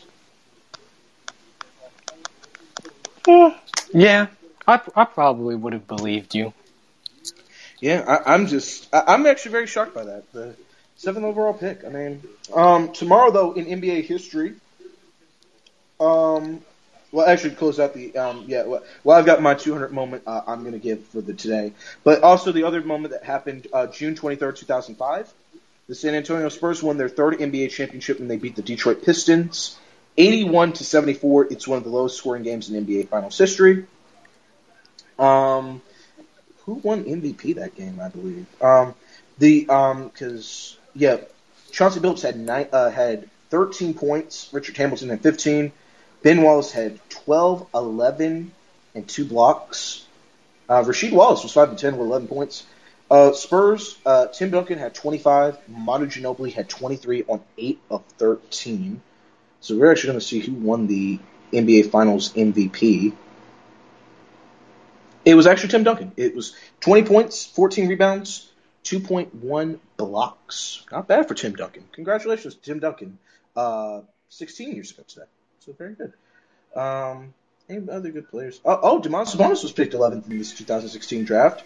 Um, Malik Beasley, uh, Caris LeVert, Pascal Siakam was picked 27 by Toronto. So, and Dejounte Murray 29th. Not bad. Not bad. Any good second round picks? Uh, Hassan. No, no. I thought Hassan was for a second. But Malcolm Brogdon was picked in the second round by the Milwaukee Bucks, and Brogdon is technically the fifth best point guard in the league today. Um, but Mm. that's pretty much it, though.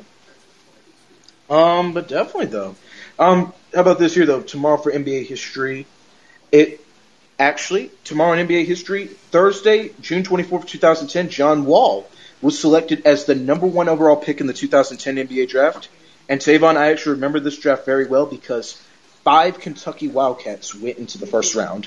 The five players was John Wall, Daniel Orton, Eric Bledsoe, DeMarcus Cousins, and oh my goodness, I'm gonna kick myself for missing this answer because I'm just cheating now. Um, who was the fifth player?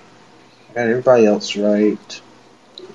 Got Orton. Got who was it? It was Orton, Cousins, Wall, Bledsoe. There's one other. con- Oh, Patrick Patterson. That's who it was.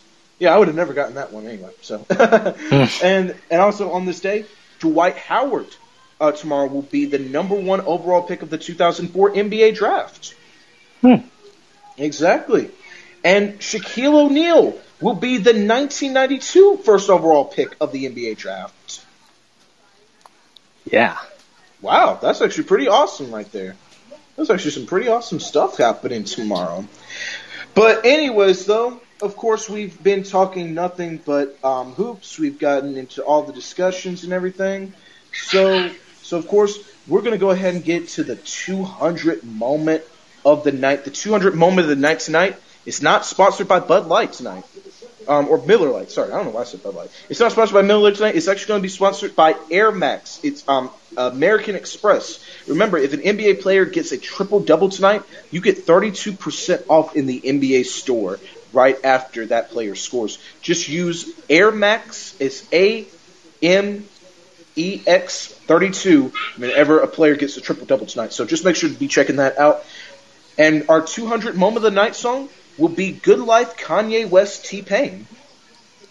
Always do it this time. I go for mine. I get the shine. Throw your hands up in the sky. Go for mine. I get the shine. Throw your hands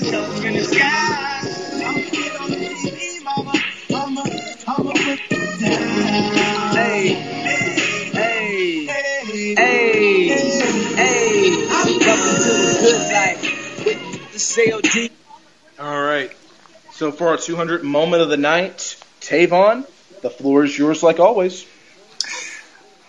All right then, Zach. Well, so um, yeah, I've already said before that yeah, once again, I'm pretty much excited for fans to be coming back, and so while we're while I'm at it, um, I'm gonna watch more um more of the um Attitude Era stuff from the um past, like I did the past few weeks. I've already watched some some of those 2001 episodes. I saw No Way Out 2001. That that was that was a pretty good show. Yes, definitely, definitely. Um, yeah, because oh, what was the card for the No Way Out 2001? Let me see. I, I'm I'm I'm actually I'm actually gonna help you with that. Um, because I do remember Triple H versus Stone Cold. Um, three three stages of hell. Yep, yep, and that was on the fifth match of the card. It was um. And then I remember Trish versus Stephanie. Yep, yep. It was a single match. Stephanie McMahon, Helmsley, Rock versus Kurt. Yep, for main the event for WWE title. Champion. Yep, and then uh, the triple threat tag team um ta- um tables match between the Dudley Boyz beating the Brothers of Destruction and Edge of Christian. I actually remember that match. That was actually really fun. That's Yeah. actually a really fun match. Jerry Um, Lawler against um against uh Steven Richards. Yep, yep. Steven Richards actually won that. Um, and then don't forget the fatal four way for the Intercontinental Championship match. It was Chris Jericho defeating Chris Benoit, Eddie Guerrero, and X Pac. And Big Show and Raven opened up with a hardcore championship match. You know, I, I know that people don't like the weapons matches and shit, but hardcore championship matches in WWF were really fun. Yeah. They really were. They really were. And and Big Show was really fun to watch. And Raven, of course, he's a hardcore guy, so of course that match was really good. Obviously. Basically he's the Yeah, he's the hardcore champion legend. Yeah, I, I, def, I definitely give credit there. Um, great stuff though. That was actually a really good pay per view. So yeah. Um, for my 200 moment of the night, I'm actually going to give it to Kyrie Irving, who on Thursday, June 23rd, 2011, was picked number one in the NBA draft. Here's what was special about Kyrie being picked number one in this NBA draft.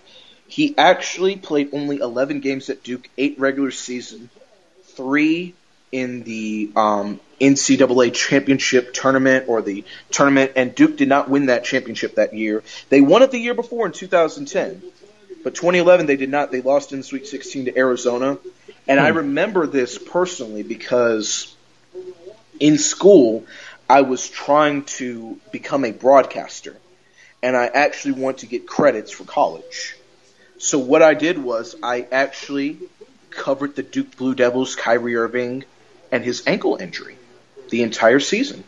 And I wrote book reports, I wrote current events, I wrote why Kyrie Irving should be the number one pick for this, this, this, and this.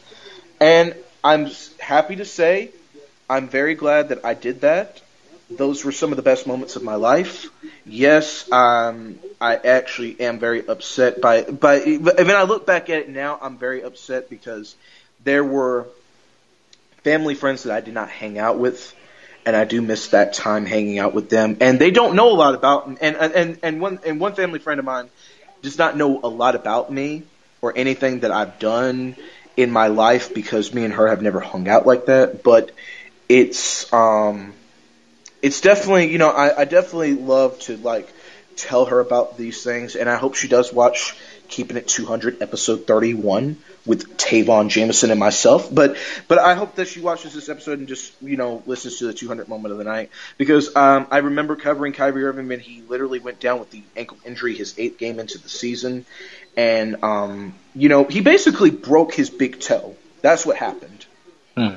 But his ankle was fine. It was just his toe you know, was broken, and it and it took him over three months to get back, and he was going to play in the ACC tournament, but he didn't need to. And Duke did win the ACC um, tournament that year in 2010.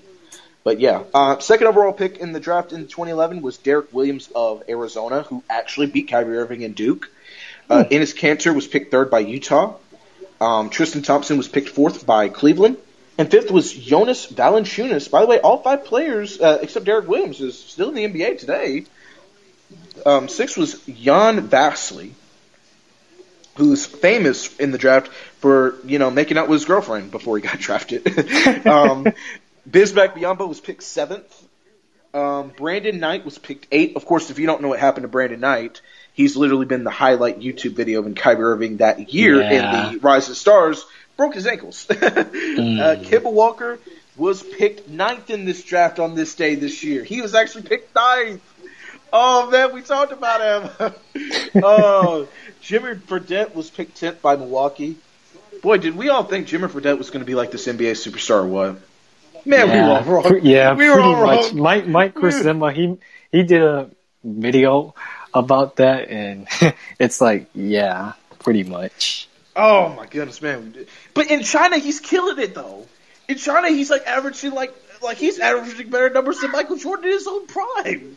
That's how good he is in China. So I don't understand why it never translated here. Uh, Klay Thompson, 11th. Uh, Alec Burks was 12th. Markieff and Marcus Morris was 13 and 14. Fun fact: Marcus and Markieff would actually be able to play in the NBA the first five seasons. And did you know something about the Morris twins? The first five years, they shared the same bank account. They shared the same apartment, and they had the same number of kids. Hmm. Exactly. These Morris twins are some weirdos. Twins. but they, oh, they were really twins, twins. They were really some twins. uh, but they got to play together their first five seasons. Um, fun fact: when um, Marcus Morris was traded, um, that's actually when they actually had to get a separate bank account. that is actually, and Marcus said it was the toughest day of my life because he said it on. He said honestly that day he said I didn't even know what the hell I was doing. I, said, I said, man, I said, man, you've really been letting your brother take your money for years. I said, that's some bullshit, man. I said, I would never let that happen. Uh, I'm sorry, Tavon, but if you have a little brother and you love him to death, you're not sharing your bank account with him if you got like five million dollars and he got five dollars. Like you're not doing that. Mm. Uh, 15th in this draft was actually Kawhi Leonard by the Indiana Pacers, and the Pacers would trade him to San Antonio. Uh, Nikola Vucevic was picked by the Sixers. Iman Shumpert was picked by 17th by the Knicks. There's a lot of cool players in this draft. Tobias Harris, 19 to Charlotte. Of course, Tobias Harris didn't come out as a breakout player to like 2018, but still. Um, Nolan Smith, Duke. I remember this pick. I was actually jumping up and down when Nolan Smith got picked by Portland. Because Nolan Smith was known at Duke, and Tavon, yes, you're going to laugh about this, but at Duke, Nolan Smith was known as the people's champion.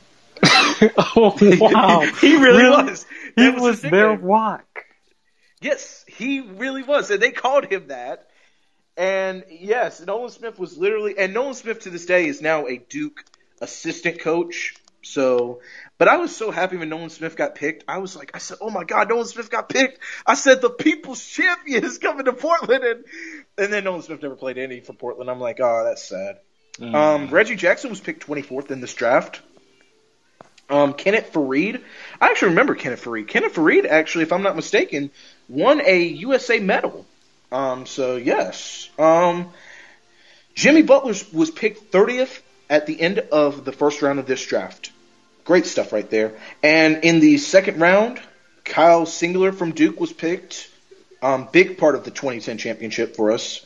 Um, trying to think. Isaiah Thomas was the 60th pick in this um, draft as well. And remember, Isaiah Thomas would have this. Um, of course, he would break out and, of course, be something awesome for Boston in 2017. But of course, a hip injury caused his career basically to be over and cost him a lot of money. Mm. Yeah. Um, who else? Is there anybody else in this draft that I was? I remember Darius Morris was really huge for the Lakers, and I was like always cheering for him. Chandler Parsons was picked 38th by the Rockets. Okay, so I want to break down this here because I know that we're like going crazy on hours. But I remember Chandler Parsons was picked by Houston. And I remember when Chandler Parsons went to Florida, and I was actually a Florida Gators fan, and I was watching them on um, TV on CBS on Saturdays, and they actually had good games, and Florida actually did really good that year. But I hated Chandler Parsons when he got into the NBA because because all the women I had a crush on in school, or the women I had a crush on on like social media, loved Chandler Parsons, and they had a mm. big crush on him. And I'm like, how you bitches have a crush on him? He ain't that damn cute. like I honestly started treating Chandler Parsons like like I treated Jesse McCartney, and Jesse McCartney you know, like was, you know, like, you know, to like girls, like, uh, now, now, now we're really getting old because in 2004, Jesse McCartney was like really popular. You know, he was on a Suite Life and Zach and Cody episode and all this bullshit. And Jesse McCartney was like basically what like Zac Efron was, and then Zac Efron outbeat him in this shit. But, but. And Zac I, Efron is what Chris Pratt is. Exactly. And then, and then what else? Um, who's another guy that like was very annoying in school that like all the girls had a crush on and we were all disgusted with because it was definitely Jesse McCartney, Zac Efron. You can throw Chris Brown in that picture. Who else was another guy there? because yeah, because uh, trust, trust trust trust trust me, we didn't like these guys in school. Now now I can actually like say like. I was actually a little dumb for not liking Zac Efron because he was actually really funny in 17 Again. And I like that movie. I like the movie 17 Again. It's actually a funny movie. Um, mm. Jesse McCartney, um, he never. I didn't listen to any of his music. To me, Je- Jesse McCartney is the '90s Justin Bieber. That's what he is. Mm. And that's what he honestly is to us 90s kids. To us 90s kids, he's the Justin Bieber before Justin Bieber, except Justin Bieber has kept more longevity, you know, and he married. And fun fact, did you know this here about uh, Savon? Did you know this about Justin Bieber? His wife that he's married to, Hailey Bieber, oh yeah, I know president, that was the president of his fan club group at age 13. Wow, I did not know that. Exactly, and I, and what's even fucked up is Justin Bieber still makes music about Selena Gomez. I know, right? And he's still married, and, and he's married. Like, uh, I mean, I, was, I, mean, pretty much at this point, I mean, bear bear with me, folks. I'm pretty much going to say this, but at this point, if if if he's still singing about that, he might as well just get a threesome. Thanks. Thanks. He really should. You got all that money in the world and you can't do any of that. In fact, you got all this money and, and you know, I'm, so, I'm sorry, I'm sorry, but man, you got all this kind of money. Like even the Weeknd still does this about Selena Gomez too. For some reason, the Weeknd and Justin Bieber's music, I do like their music. I'm not like gonna shit their music. I'm really not going to. But my goodness, these men keep writing the same music about the same woman. So trust me, this woman's, you know what, was literally the most magical thing ever. It was like, it, you know, you know, in that movie, like, um, Snow White and shit, been ever, or like Cinderella, been like Cinderella, you know, had like the, um, glass slippers and shit, and like she get, then she turned into like all this princess and shit. That's, that's what they must have saw. They must have saw heaven when they went up in there. They really must have saw heaven when they went up into there, bro. Cause, because my goodness, they still write music about Selena Gomez. Shit, I mean, I, I will say this here: Selena Gomez is a very fine woman, but I don't know if she's worth writing all this music about years later and years later. And in the Weeknd to get back Selena Gomez became like president of BMW, like automotive, where he advertised the cars and shit. And she still hasn't gotten back with him. So, so trust me, when I'll tell you. I will say this here though if you fall in love with a woman that powerful, man, that must be the dangerous thing in life, man. Because I would be like, I, I wouldn't know what to do. A dude like me, would not be going on social media or nothing like what the Weeknd and Justin Bieber do, or be making music like this. I will say this here: I'd be in therapy, you know, mourning in silence. That's what I'd be doing, man. Because I couldn't, Yeah. I, I couldn't live with a woman like that, man. And I, I've had, I've had it happen to me. I've had it. It, it. it doesn't feel good. It really doesn't. So, anyway, so we're way into two hours of this show, and it's probably best time to close it now. So we're actually going to close the show with Michael Jackson's Billie Jean. Tomorrow night, Tavon will be back. Blackheart will be back. 8 p.m. We will be back live on Spotify Green Room if you like to check us out. However, if you don't have the time to, like most people never do, um, we are officially on Spotify, so you can just check us out at Keeping It 200 Podcast. And um, I want to say, home uh, special. Um, we're going to give a shout out to Trey, that's Blackheart's cousin, for his podcast as well. Um, hold on, let me see if I can find it because I followed it today. Oh, yep. We're going to give a uh, shout out to Section 5, a Celtics and NBA podcast. Um, Section 5 is Trey, Mark, Adam. They talk today about the Kemba Walker trade, Jayson Tatum in the Olympics, and who are they rooting for in the NBA Conference Finals. It's a 40 minute episode. They're on Season 2, Episode 18. It's The episode's called Blockbuster Brad and the Conference Finals. Make sure to show them love. It's Section 5, a Celtics NBA uh, podcast. Make sure to check that out. And make sure to um, show us some love while you're there and check out Keeping It 200. And make sure to check out some love and give some love to Blackheart for Off the Top Rope podcast. He's been off the last couple of days and he definitely needs a day off and shit. So definitely give um, definitely give anybody credit. Tavon, um, I had some people ask me this here. Is Tavon Jameson ever going to start his own podcast?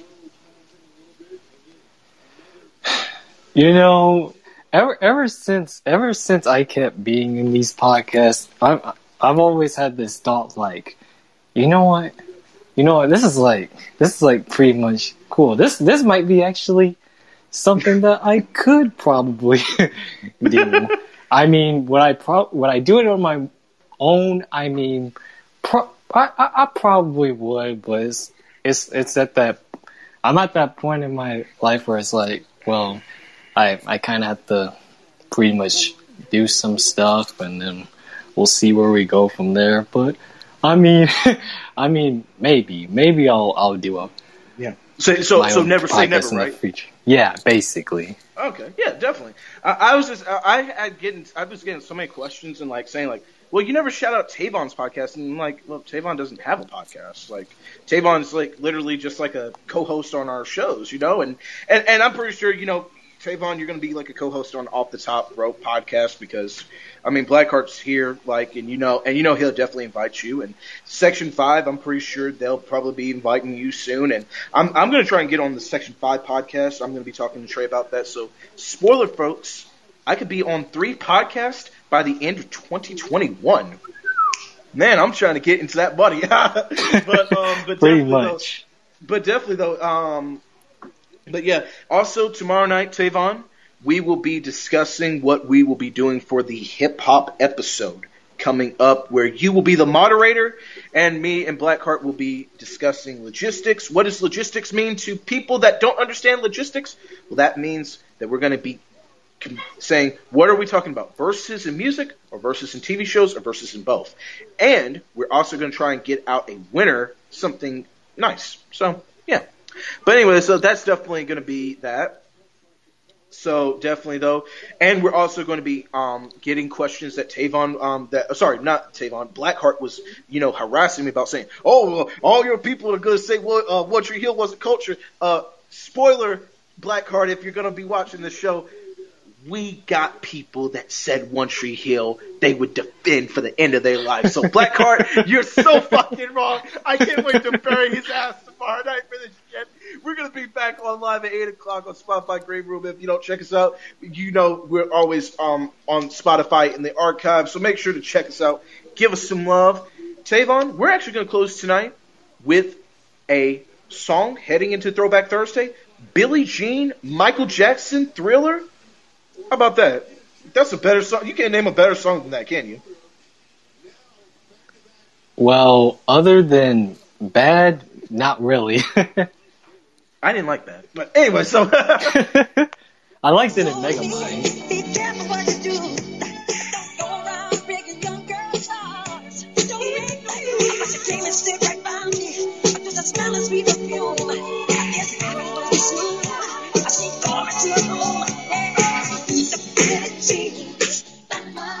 And that's it for keeping it 200. Tavon, I'd like to thank you for coming in tonight. Tomorrow night, we're back with Tavon and Blackheart. So make sure to check us out, Tavon. Have a great night. We'll talk to you tomorrow. Peace, everybody. Thanks, Zach. Have a good night too. Peace.